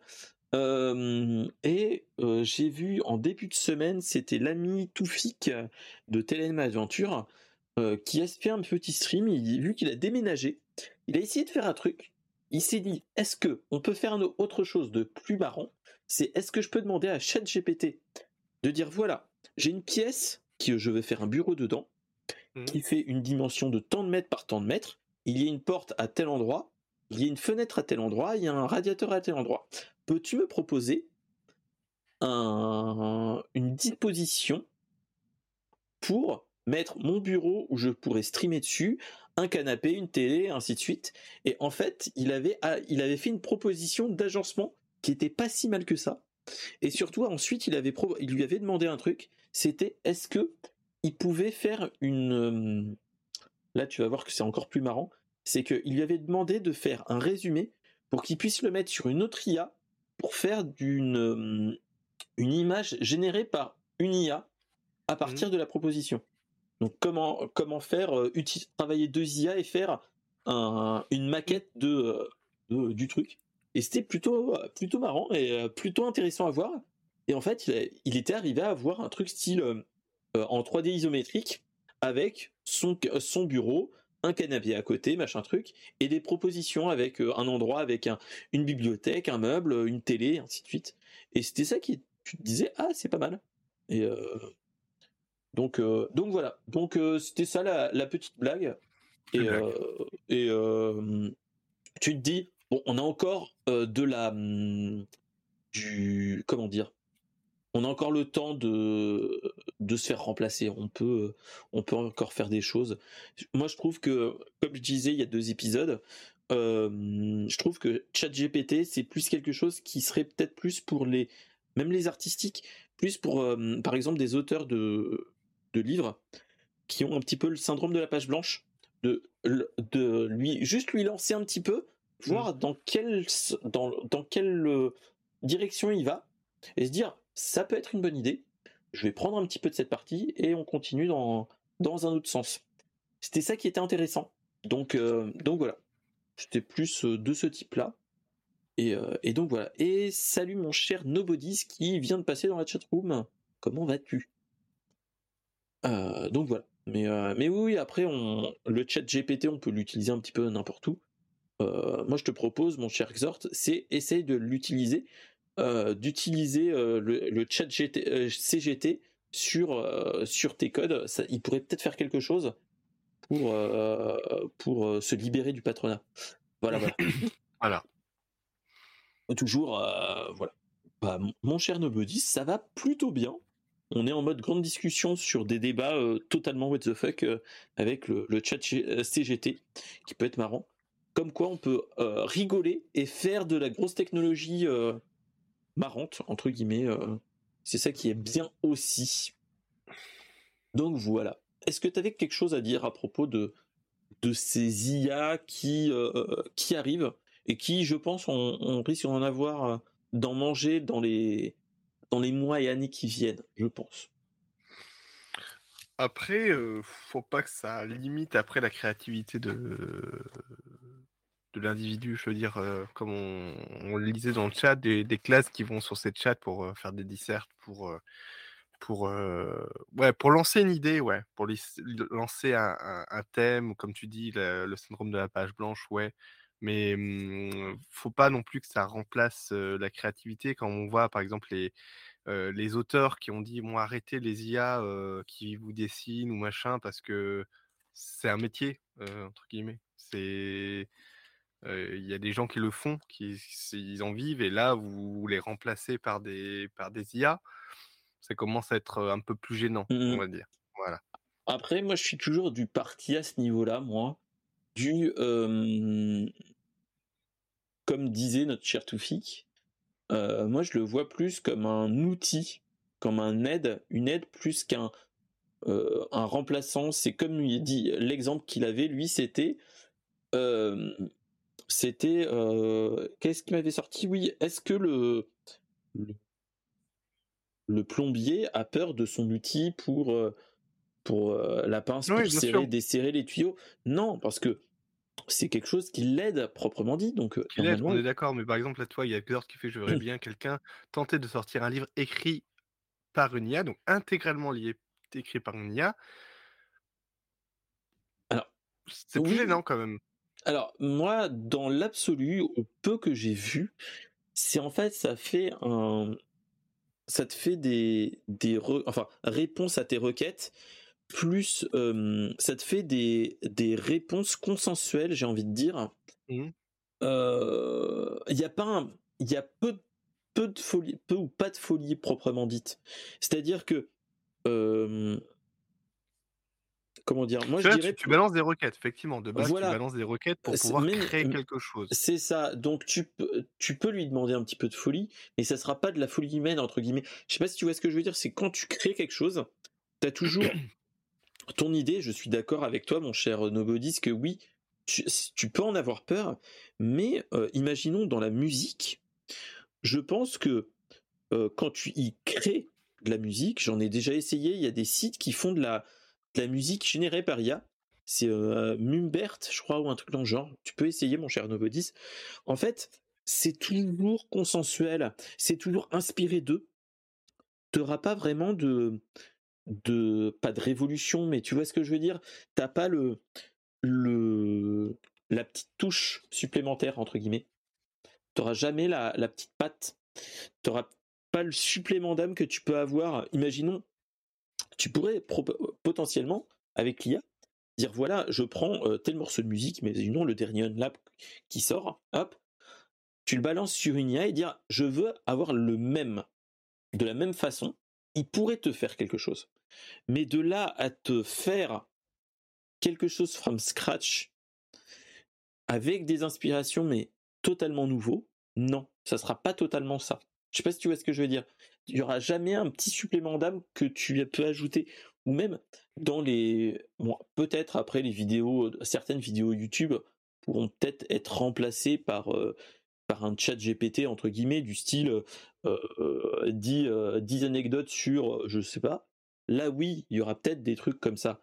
Mais tous les toutes les vidéos d'influenceurs ou même de, de vidéos de youtubeurs qui parlent sur un sujet bien précis euh, t'as toujours un petit supplément d'âme, t'as toujours un petit côté nostalgique, t'as toutes ces choses-là qui ne sorti, qui ne seront jamais, qui ne seront jamais là en fait. Je sais pas si tu vois ce que je veux dire. Et bonsoir mon cher Prosine. Et coucou Prosine. Comment vas-tu? Euh, Mais voilà, moi c'est ça que je me, je me dis, c'est que voilà, ouais, ok. Euh, non. J'aime beaucoup. Prozine qui arrive, il voit en gros CGT là. Euh... non, Prozine. Non, voilà, toi j'arrive, CGT. Non, Prozine, non, on parle de IA. on parlait des, des IA, euh, des, des, IA qui font, euh, qui répondent à des chatbots qui font des, des, des requêtes euh, type chat GPT. Et là, en fait, là, on est sur le chat CGT qui est aussi marrant. Hein qu'on a fait des blagues dessus. voilà. On attend depuis une heure et demie que tu viennes te connecter. On va pouvoir changer de page. Merci. Ah, voilà, merci. mais, mais voilà. Mais, mais c'est ça, c'est que pour l'instant, enfin, je dis bien pour l'instant, le, les IA ont des choses à faire, mais il y a peu de valeur ajoutée pour l'instant, je trouve. Ouais, mais toi, après, moi, il y a l'IA là quand tu l'interroges sur, le statut des influenceurs, c'est quoi? C'était non, des blogueurs. Ouais, si t'as quelqu'un derrière qui lit ça, qui prend ça au premier degré, et il y en a, Mmh. c'est dangereux. voilà, c'est juste dangereux le, le truc. Mais bon.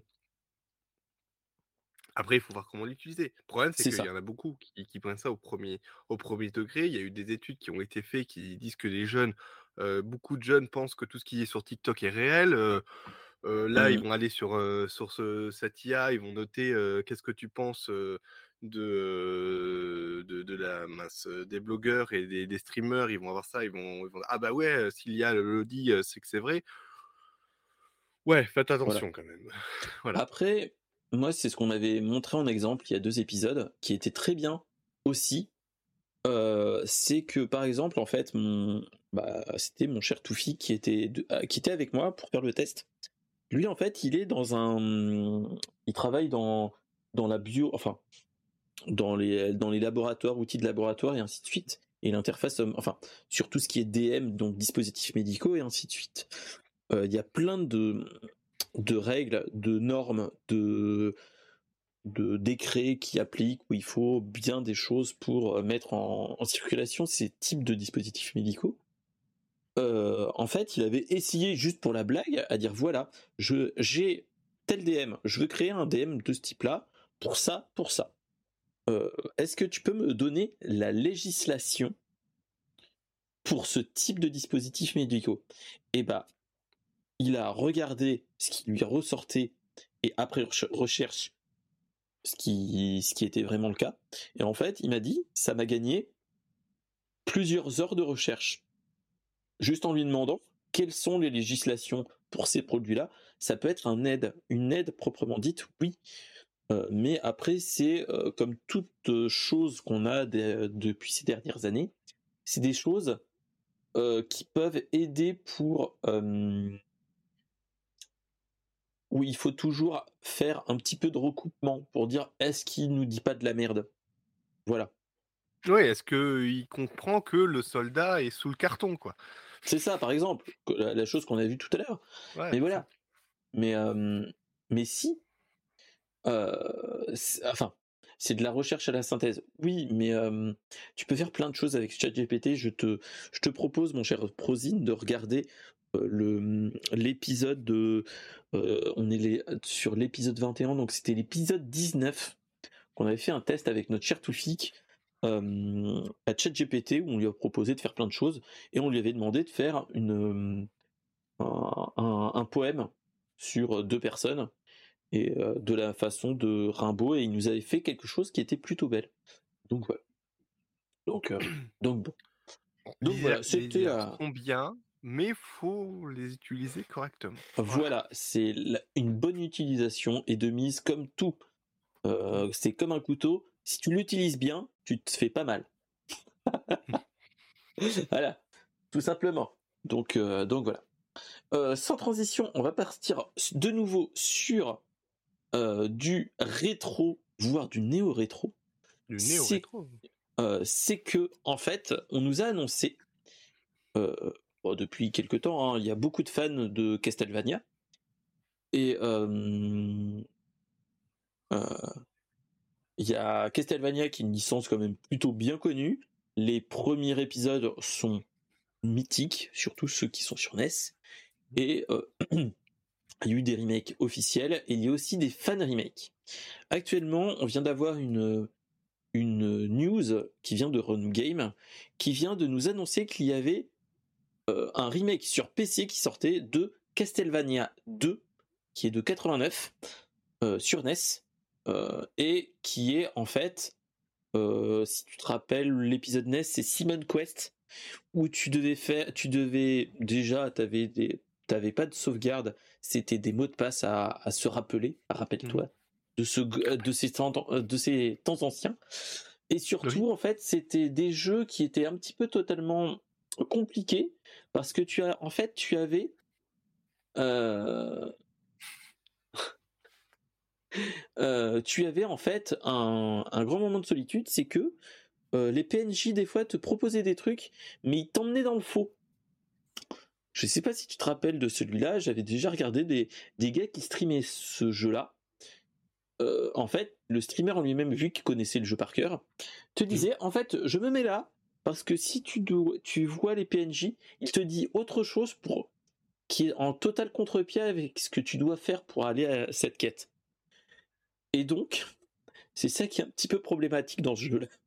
C'est que euh, bah, qu'on a un, jeu qui est mythique, mais euh, à moins d'y avoir joué à l'époque, euh, t'y arrives pas.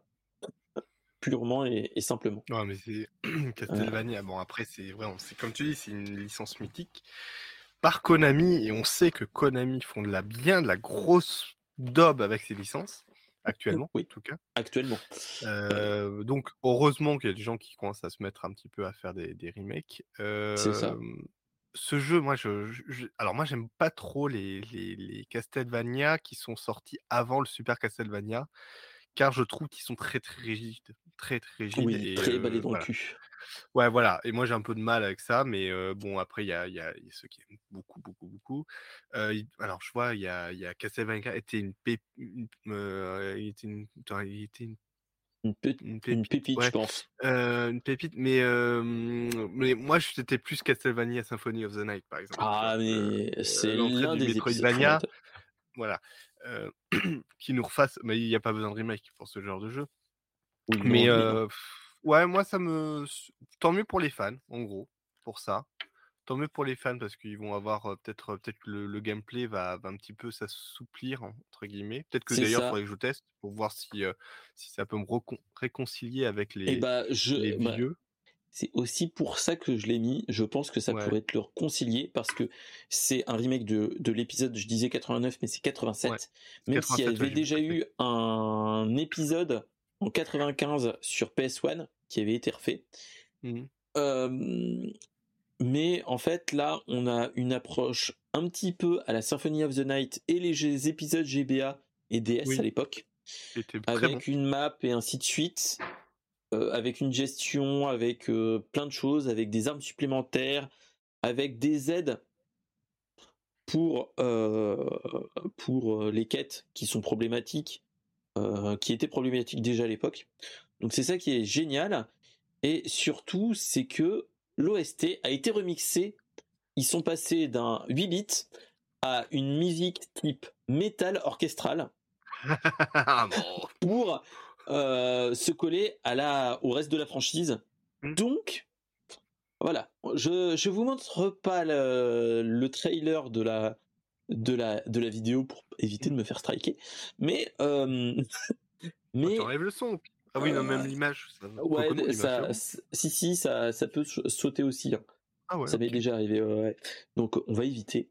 Mais, euh, mais voilà. C'est euh, un jeu qui, moi, qui- même si je l'avais pas fait celui-là, il me donne envie parce que moi, j'ai été l'un des adeptes de Symphony of the Night et de tous les épisodes GBA suivants. Ouais. J'ai eu les épisodes GBA euh, de l'époque quand j'avais la masse GBA, hein, paix à son âme. Euh, donc voilà. Mais euh, c'est ça qui me donne envie. Voilà. Et surtout, c'est vous pouvez l'utiliser. Il est téléchargeable sur internet, sur PC. Donc allez-y, allez-y. Ouais, donc c'est bien.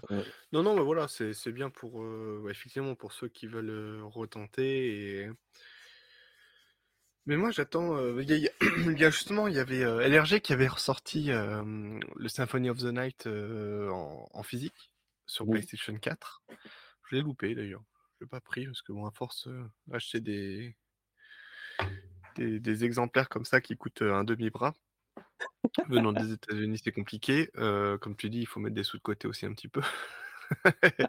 Euh, mais ouais, c'est euh, ouais, j'aime bien. Je j'aime bien Symphony of the Night. J'aime moins ouais, Super euh, Super Castlevania aussi. Avant, ouais, c'est compliqué.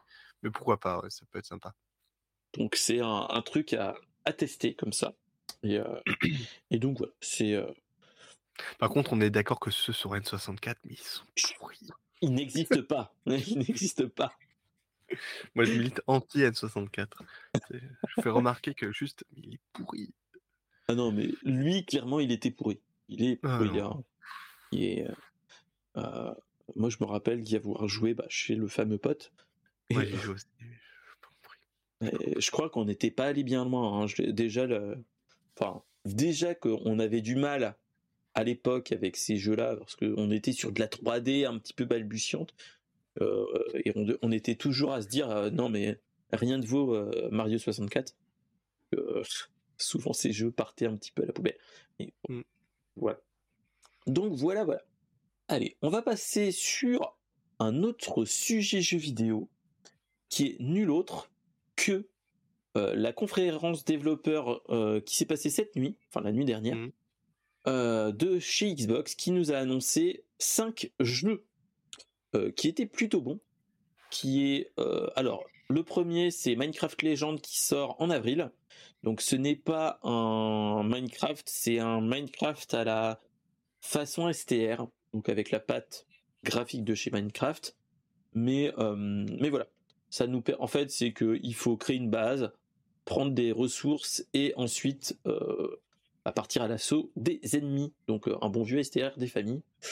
Bon, après, trouvable le, en avril sur toutes les bonnes crèmeries, comme toujours, et sur le Game Pass. Donc, pour ceux qui ont le Game Pass, allez-y. Voilà. Euh, ensuite, on nous a annoncé qu'ils avançaient bien au niveau des, du prochain Forza Motorsport. Donc, si tu aimes la licence Forza Motorsport, bah, faut y aller.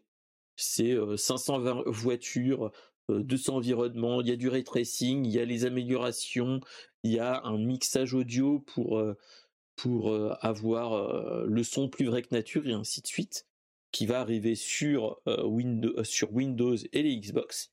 Et surtout, ça sera utilisable sur le Game Pass. Ça, normal, vu qu'on est chez, chez Microsoft, hein, logique. Et ensuite, là, il y a mon, petite, ma petite douceur qui me donne bien envie. C'est par les créateurs de The Evil Within. Il y a un jeu euh, totalement what the fuck. C'est euh, Ify Rush qui est sorti aujourd'hui.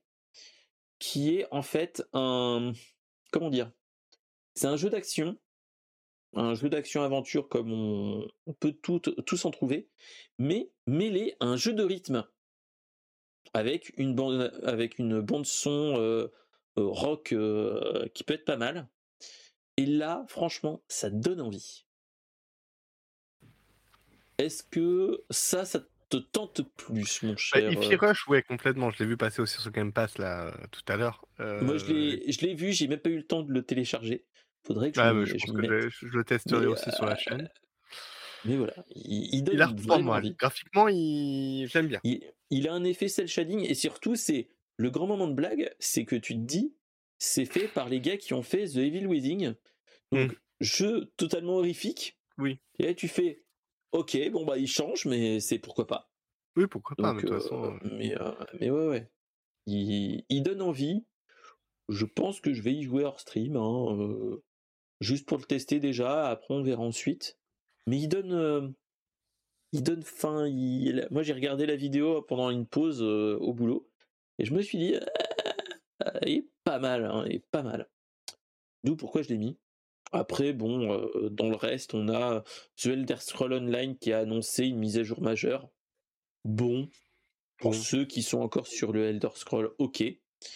Et ensuite, on a l'annonce de euh, Austin. Donc ceux qui ont fait prêt, si mes souvenirs sont bons.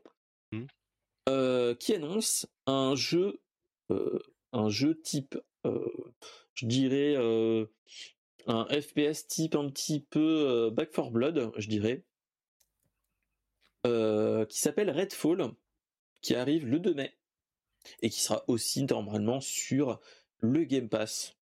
ça sera un jeu où tu pourrais y jouer, je crois, enfin, tu pourrais y jouer avec des personnes, avec d'autres joueurs, et ça sera un, monde euh, vampire, enfin de vampires. Donc c'est ça qui est pas mal, qui donne envie. Donc euh, donc voilà. Moi là il y a deux jeux qui qui sont sortis du lot. Voilà c'est c'est ça qui est différent d'habituellement. Donc euh. mmh. ils ont fait une en petite quantité. Il y a des, des petits jeux qui qui donnent un petit peu envie, on va dire. Et surtout, c'est que ce qui est pas mal, c'est que ça nous fait un, ça nous fait des petits rendez-vous de temps en temps, comme notre cher Nintendo à la Nintendo Direct. Mm. Et ça peut être pas mal. Donc, non, c'est c'est ce qui. Moi, bon, après, faut. Moi, force ça, ça me c'est pas ça qui va me m'intéresser. Je trouve ça très beau, hein, mais dès que je l'ai en, main, euh, j'y arrive pas. Jeu de course. Pareil pour les FPS, c'est pas, je suis pas non plus public. Pourquoi pas, ligne de rien, le, Minecraft Legend. J'aime bien l'univers Minecraft, donc pourquoi pas? Tu vois, ça peut être ça. Et, et IFI. IFI, clairement, m'intrigue. Bah, là, moi, clairement, euh, là, moi, ce qui me donne plus envie, bon, déjà, Ify Rush, qui est plutôt génial. Et quand, bah, quand j'ai vu cette news, j'ai dit, la mets pour Pierre. voilà. Et, euh, et bon, déjà, parce que la patte graphique, elle me donne envie. J'ai une, je sais pas, moi, j'ai une petite. Euh, ça, me donne des relents, enfin, des, des petits flashbacks de No More Heroes, un petit peu. Ouais. Même si c'est pas vraiment ça, mais voilà. Euh, et après, moi, c'est plus le, le, le Redfall qui me donne envie. Ouais, pour voir moi, comment, plus de mal. Hmm. Euh, comment ça va se passer si c'est vraiment. Moi, j'ai juste, je connaissais pas le jeu, donc c'était hmm. vraiment le gameplay que j'ai vu et je me suis dit, ah, c'est pas peut-être pas mal. surtout si c'est un jeu type multijoueur à la Back 4 Blood, mais dans un univers un univers vampire, moi, ça me peut me donner envie. Faire un truc, un, pas un revival Blade Trinity, mais voilà quoi, c'est faire où il faut des oui, du zombie, du zombie à, la place du zombie, passer sur du vampire, c'est ça qui est pas mal. Mmh. Donc voilà, voilà, c'était la, la petite news. Euh, enfin pas Nintendo Direct. ouais, ça peut être, ça peut être bien. Hein. Ça peut être bien, donc voilà. Euh, voilà. C'est ça qui est bien aussi. Donc, euh, donc ouais, le Minecraft Legend. Après, moi, j'avais fait le, le donjon, qui était pas mal. Après. Moi, j'ai joué rapidement au donjon. Au donjon euh, Ouais, c'est mignon. C'est ouais, voilà. C'est un, c'est un, un, Diablo 3, enfin un Diablo 4 en attendant que Diablo 4 arrive. Non, voilà, c'est mignon. Mais, mais, pourquoi pas hein, en gestion de ressources mmh. Moi, je suis. Moi, j'ai aimé ouais, les Warcraft, les Starcraft et ainsi de suite, mais l'univers de Minecraft me tente moins là. Ouais, mais du coup, tu vois, je, je vois que ça, moi, je, je, pour moi, ça répond plus au Minecraft, sachant que c'est de la gestion de ressources ou du coup d'aller crafter, clairement, que du donjon où c'était du hack and slash, quoi. Oui, clairement. Voilà. Clairement, clairement. Donc, donc voilà. Donc c'était la petite news Xbox Oh, Xbox et, Windows, hein, les jeux Windows qu'on pourrait avoir dans les, dans les mois qui viennent, mmh. vu que ça, ça nous emmène jusqu'à l'été. Hein. Donc, euh, donc c'est récent, c'est une news euh, récente qui est toute chaude, de, toute chaude de cette nuit. Donc, euh, vu que c'était 21h minuit entre guillemets, on a eu mmh. tout ça. Donc, donc c'est pour ça. Donc voilà. Et on va aborder la dernière news qui est voilà, une qui est la plus intéressante, c'est mmh que euh, Riyad Satouf a été euh, euh, pas élu, mais qui a été aussi, il a été élu Grand Prix d'Angoulême 2023 par par un colloque de d'auteurs d'auteurs en fait. Et il succède Julie Doucet, qui était une bonne, une bonne artiste, donc pour ceux qui ne connaissent pas euh, Riyad Satouf, c'est euh, alors pour ceux qui connaissent, c'est Pascal Brutal, euh, l'Arabe du futur, si mes souvenirs sont bons, c'est ça, et surtout le chat du rabbin pour ceux qui connaissent, vu que ça c'est vraiment un, bon. Et voilà, comme dit Prosine, c'est amplement mérité, surtout avec ce qu'il avait, ce qu'il a fait, parce que franchement, il était très très bon très très bon dès le début avec le chat du rabbin qui était génial. Euh, le journal du puceau qui était marrant à lire. Avec, euh, et après, c'était euh, avec Fluide Glacial, le Pascal Brutal. Et avec l'Arabe du futur qui était vraiment bien, où ça relatait entre guillemets son enfance. donc c'était c'était du pas une BD autobiographique mais presque où ça expliquait plus ou moins comment ça se passait, ainsi de suite. Et surtout, c'est que il a fait euh, deux films en 2009 et 2014. Passe, faut s'en rappeler. C'est euh, Les Beaux Gosses, qui est une adaptation plus ou moins de, du manuel des puceaux. Euh, et Jackie au Royaume des filles, qui est un film qui a un petit peu floppé, mais qui est marrant à regarder si tu euh, faut pas le prendre dans le dans le mood euh, comment dire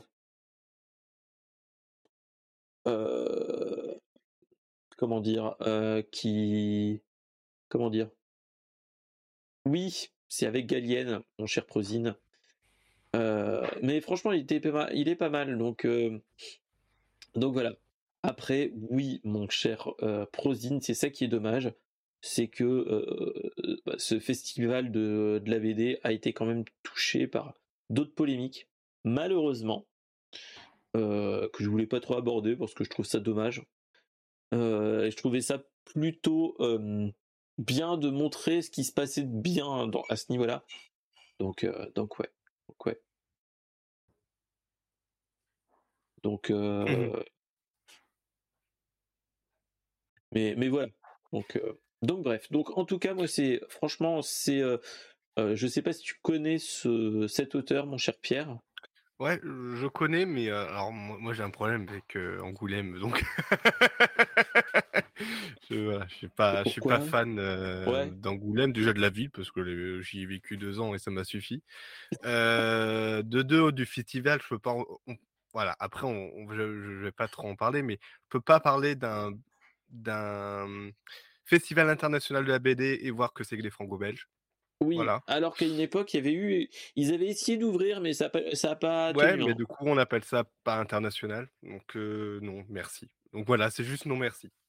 Même si je crois qu'il y a eu un. Là, il y a un truc avec. Euh, oui, mais de temps en temps, il met en, prix, en, jury d'honneur, des choses comme ça. C'est ça. Ah, de quoi dit Prosine Oui, mais tu le sais. bah, après, moi.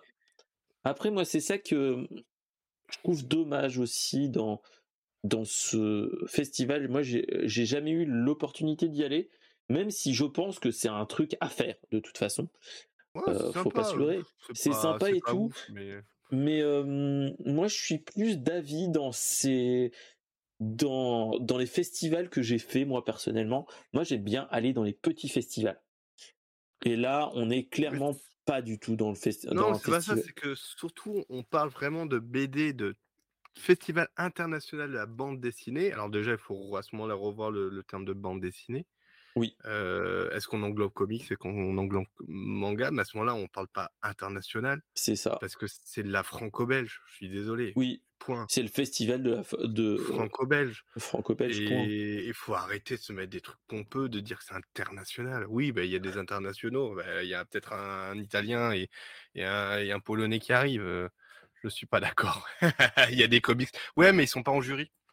Et ils gagneront jamais parce que ça sera, un jury franco-belge. Donc ils ne gagneront jamais de toute façon.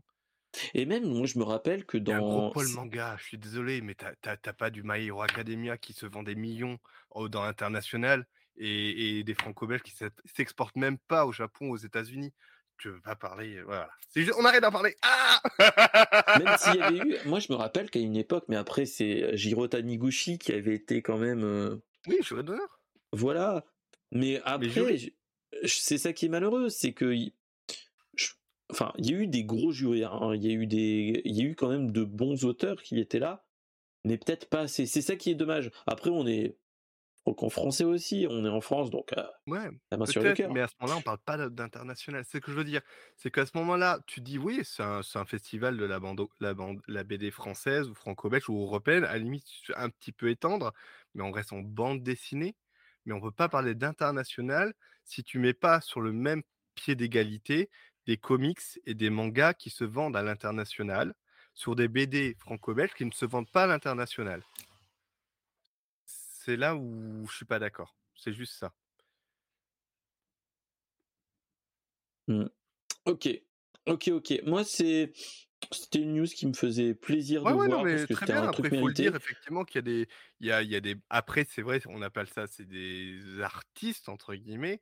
Mais, mais pour moi, c'est comme si on disait, ben, on fait le un festival, festival, de la de la internationale de de la MIC, de la MIC, tu veux, qui est une spécialité du Limousin.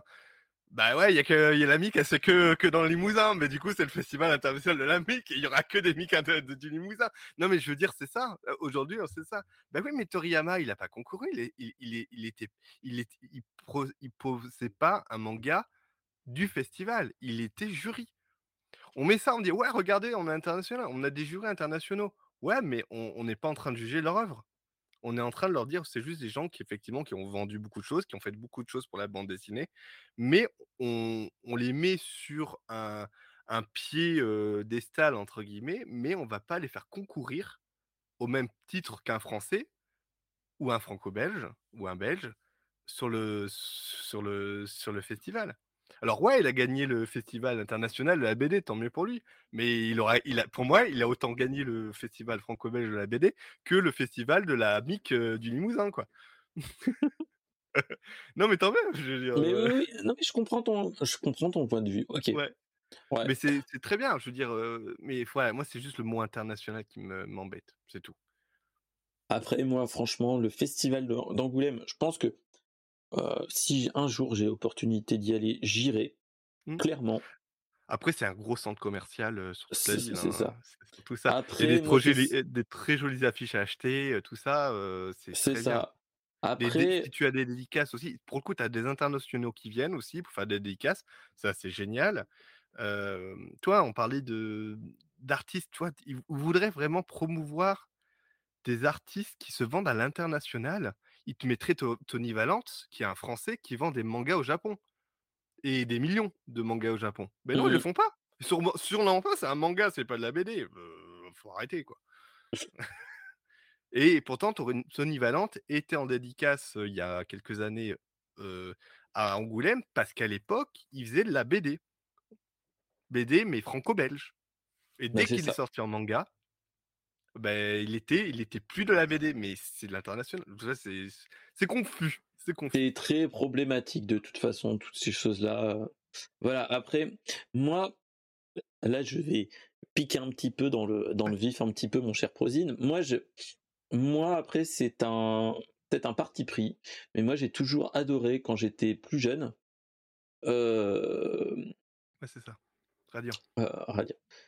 Euh, en fait, moi, ce que moi j'ai toujours aimé quand j'ai fait tout ce qui était festival de BD, c'était euh, de faire des petits festivals. Euh, je trouvais que tu avais toujours le, ça faisait pas grosse usine où tu pouvais papoter, boire un coup avec limite avec l'auteur et ainsi de suite. Et ça, c'est ce que je trouve dommage dans les grosses grosses conventions. C'est malheureusement, tu peux, hein. tu peux pas faire ça en fait. C'est c'est des dédicaces, à, des dédicaces à la chaîne. ouais, c'est ça, clairement. Tu peux discuter avec eux, heureusement. Heureusement, mais, pas autant qu'un. Voilà. après, moi, c'est moi, ce que je me rappelle, c'est que j'ai toujours le souvenir, quand j'étais un petit peu plus jeune, que je traînais avec mon, mon Il y a Moumou qui, arrive, elle a travaillé sur le festival d'Angoulême. elle m'entend parce qu'elle est dans la cuisine juste à côté. Et bonsoir Et bonsoir Moumou Il y a une sélection officielle, mais attends, mais... Mais, euh, mais voilà, moi... Euh, ils vont pas te mettre... Euh, ils vont pas justement, absolument pas. Ils vont, fermer les yeux, dire oh putain lui, lui si on le met, c'est sûr qu'il va, si on le met pas, on gagne, il sera obligé de gagner. Si on le met, qu'il gagne pas, on va dire que, c'est du, favoritisme. Ils te mettent jamais des gros en face. Ça qui mmh. me, à part des gros franco-belges, effectivement, mais ils vont jamais te mettre sur les mêmes pieds des gens. Franchement, c'est et ça qui est mal. Et après ils disent oui, mais le manga c'est pas pareil, le format est pas pareil, mais le comic c'est le même format que la BD. Il faut arrêter de déconner à un moment donné. Ça reste toujours la et, même. et quand tu vois, par exemple, Olivier Coppel, qui, a, qui est un Français, qui fait du, du, mmh. Marvel, qui a il a un talent dingue et on n'en parle pas au franco-belge, en, euh, à Angoulême. Oui, c'est vrai qu'il a jamais été vraiment. Mais tu, fais... Mais non, parce qu'il fait du comics, il fait pas de la BD, mais vous vous foutez de ma gueule. c'est un dessinateur comme un autre. Oui, ben. Voilà. Et c'est dingue. Et c'est vraiment dingue. Et c'est pour ça que moi je me dis, mais non, arrêtez d'appeler ça international. Je suis désolé. La Mais ouais. Mais, euh, mais, mais ouais, c'est ce que je disais en, tout à l'heure, c'est que moi je, pré... moi je trouve que les... le festival d'Angoulême, même si j'y suis pas encore allé, il faudrait que j'y aille, que je propose avec le frérot qu'on y aille. Moi je préfère les petites, euh, les petites conventions toutes petites où on rigole bien, ou euh, ou voilà. Mais Ouais, non, après, après moi, en plus, j'ai un parti près, je vous dis, j'ai pas eu Angoulême. Le festival des remparts d'Angoulême est sympa, c'est des voitures, de, des, vieilles voitures, des vieux trucs, là, c'est marrant. Le, circuit des remparts. Mais ouais, moi, c'est ça que je me suis toujours rappelé de quand j'étais ado, que, enfin, ado, fin d'adolescence, hein, euh, où on était allé dans un festival de BD, un petit festival avec le frérot qui était lui à la fac et ainsi de suite. On était allé dans un, dans, en Aveyron, pas très loin de Millau. Il y avait un festival de BD, mais qui est, qui avait, qui a, qui s'est arrêté malheureusement, ou qui marche moins bien maintenant, où il y avait des, où il y a eu des grosses pontes quand même là-bas, et tu pouvais y aller limite. Euh, moi, je me rappelle que le frérot avait plus ou moins, euh, on était limite parti boire un coup avec un, auteur en mode, euh, euh allons boire une petite, boisson parce que bon voilà. Et c'était vraiment cool et on avait croisé des, gros auteurs qui, qui étaient en mode, bah, on va dire que c'était plus à la bonne franquette entre guillemets. C'est que moi je me rappellerai toujours je me rappellerai toujours, c'était Petit Luc, si vous connaissez, c'était un auteur qui faisait les rats, les cochons et ainsi de suite. Je sais pas si vous, voyez le, truc. Bref, c'était Petit Luc, c'était un, plutôt bon auteur. Et l'auteur en lui-même était totalement enfin, il était génial et surtout en fait, c'était en plus il était bon, il était dessinateur, il faisait beaucoup de choses sur son il faisait beaucoup de BD ainsi de suite, c'était ah punaise, comment il s'appelle? Je retrouve. C'était les rats et ainsi de suite, il faisait ah enfin, il a fait plein d'autres euh, faut que je retrouve le nom. Petit Luc BD. Hop. Euh, petit Luc, voilà. Bon, c'est. C'est. Hop. Il avait fait. Euh,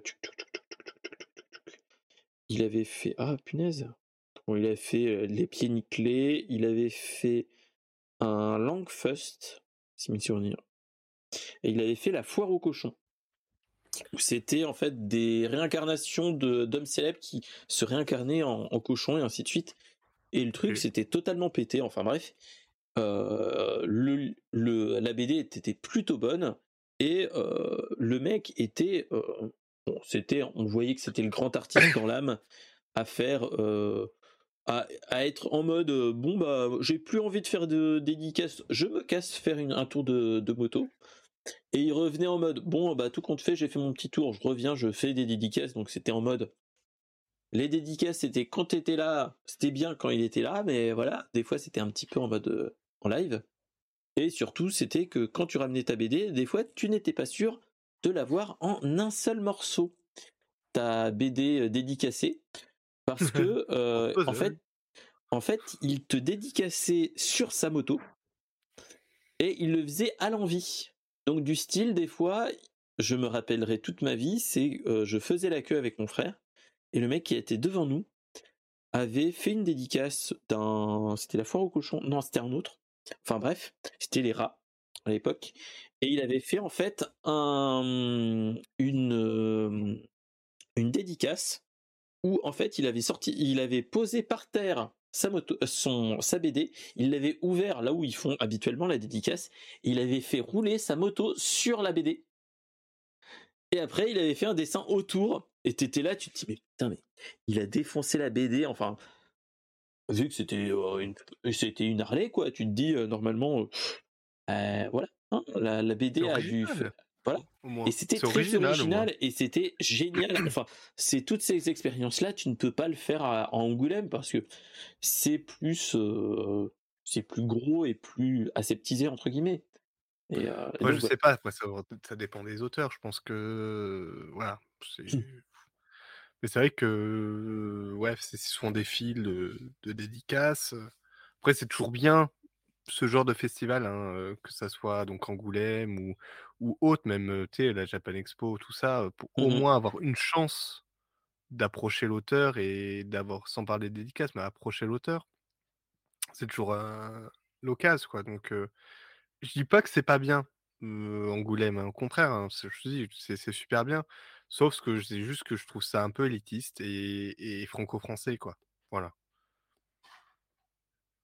Donc, donc voilà. Donc on va et moi, je, je, je, milite aussi. C'est le, le c'est un festival qui est à Brive-la-Gaillarde, qui est la foire du livre, où on peut. Donc il y a le livre, hein, clairement, livre, livre, roman, mais aussi pas mal de, de, bandes dessinées aussi. Il y, a, des auteurs qui se déplacent et pareil, comme c'est plus petit, plus restreint, mais commence à, prendre un petit peu d'ampleur. Donc ça peut être sympa. La foire de livre de Brive, ben oui, ben oui, Prosine je milite pour, ma région de cœur, de naissance. Donc voilà, donc, donc voilà, donc c'était la petite, la petite news qui fait plaisir quand même. Oui, oui, je parle non, non, mais c'est bien pour lui. Des BD et ainsi de suite, j'ai trouvé ça très intéressant d'en reparler un petit peu. Vu que c'était l'occasion de, de, Je crois que j'ai été un peu dur quand même. ouais, voilà je suis comme ça, moi, juste ce que je pense, même si j'ai tort. C'est bien, c'est ça qui Même si j'ai tort, je m'en fous. Mais ouais, donc, euh, donc ouais. Donc, euh, donc voilà. Donc alors, euh, bah, on est sur la fin entre guillemets du, de l'émission. bah, je remercie tous ceux qui étaient venus. Donc notre cher Toufik qui était là au tout début, qui a dû s'endormir. Donc on peut lui dire bonne nuit à celui. Oui, bonne nuit. Continue ta nuit. Voilà. Qu'est-ce qu'on peut dire d'autre? Bah merci à tous ceux qui étaient là. Donc Deep Price, Moumou, Rosine.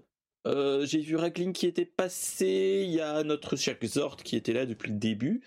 il y a eu notre Neb qui était là, notre Neb national qui était là.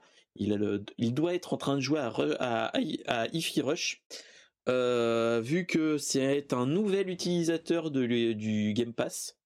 Et donc, quand je lui ai montré la bande-annonce, quand voilà, bah il est, mmh il était, il a dit ouh, je sais ce que à quoi je vais jouer ce soir. oui, ou Dead Cell, c'est une autre idée, hein, voilà. Mais mais bon. Voilà. Donc en tout cas, bah, je remercie tout le monde d'être passé. Donc on se retrouve la semaine prochaine pour de nouvelles news et peut-être de nouveaux invités. wink wink. il y aura des des personnes connues pour de certains et on verra bien de quoi on va parler, surtout comment on va digresser, surtout. Et c'est ça qui est le meilleur entre guillemets. Parce que voilà, c'est ça aussi qui est qui est bien de rester sur autour de la de de la news, mais aussi partir dans des fois très loin, comme on a pu faire avec avec le partage de compte avec Netflix, qui était marrant à, à parler. donc voilà. Donc voilà, voilà. Euh, bah, pour ceux qui sont encore là, bah, n'hésitez pas à euh, follower la chaîne, liker la. Et bah merci mon cher Pop pour le raid. Et merci. Euh, tu étais en train de jouer à GTA 5. Hashtag. allez le follower pour ceux qui connaissent.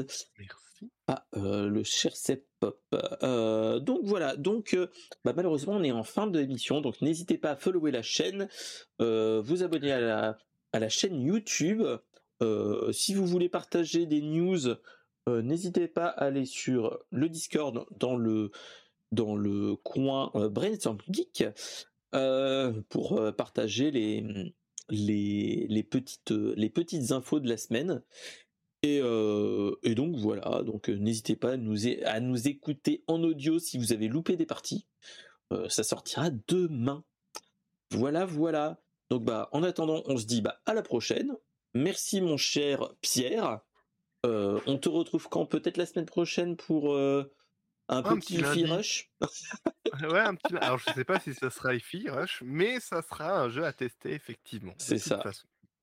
C'est ça, c'est ça. Et moi, je vais faire un petit stream euh, la semaine prochaine sur un petit jeu indé qui s'appelle euh, Larsin Laser du Docteur Giro. Donc euh, qu'on va euh, qu'on va tester peut-être une petite heure. On verra si on fait plus ou pas. Et est-ce qu'on repart sur notre marathon euh, Tortue Ninja? Euh, Voilà, parce que euh, c'est bien les Tortues Ninja aussi. Tant qu'à faire. T'aimes bien les tortues. Voilà. Oui. Allez, bah, bonne soirée à tous et à la prochaine. Salut, salut.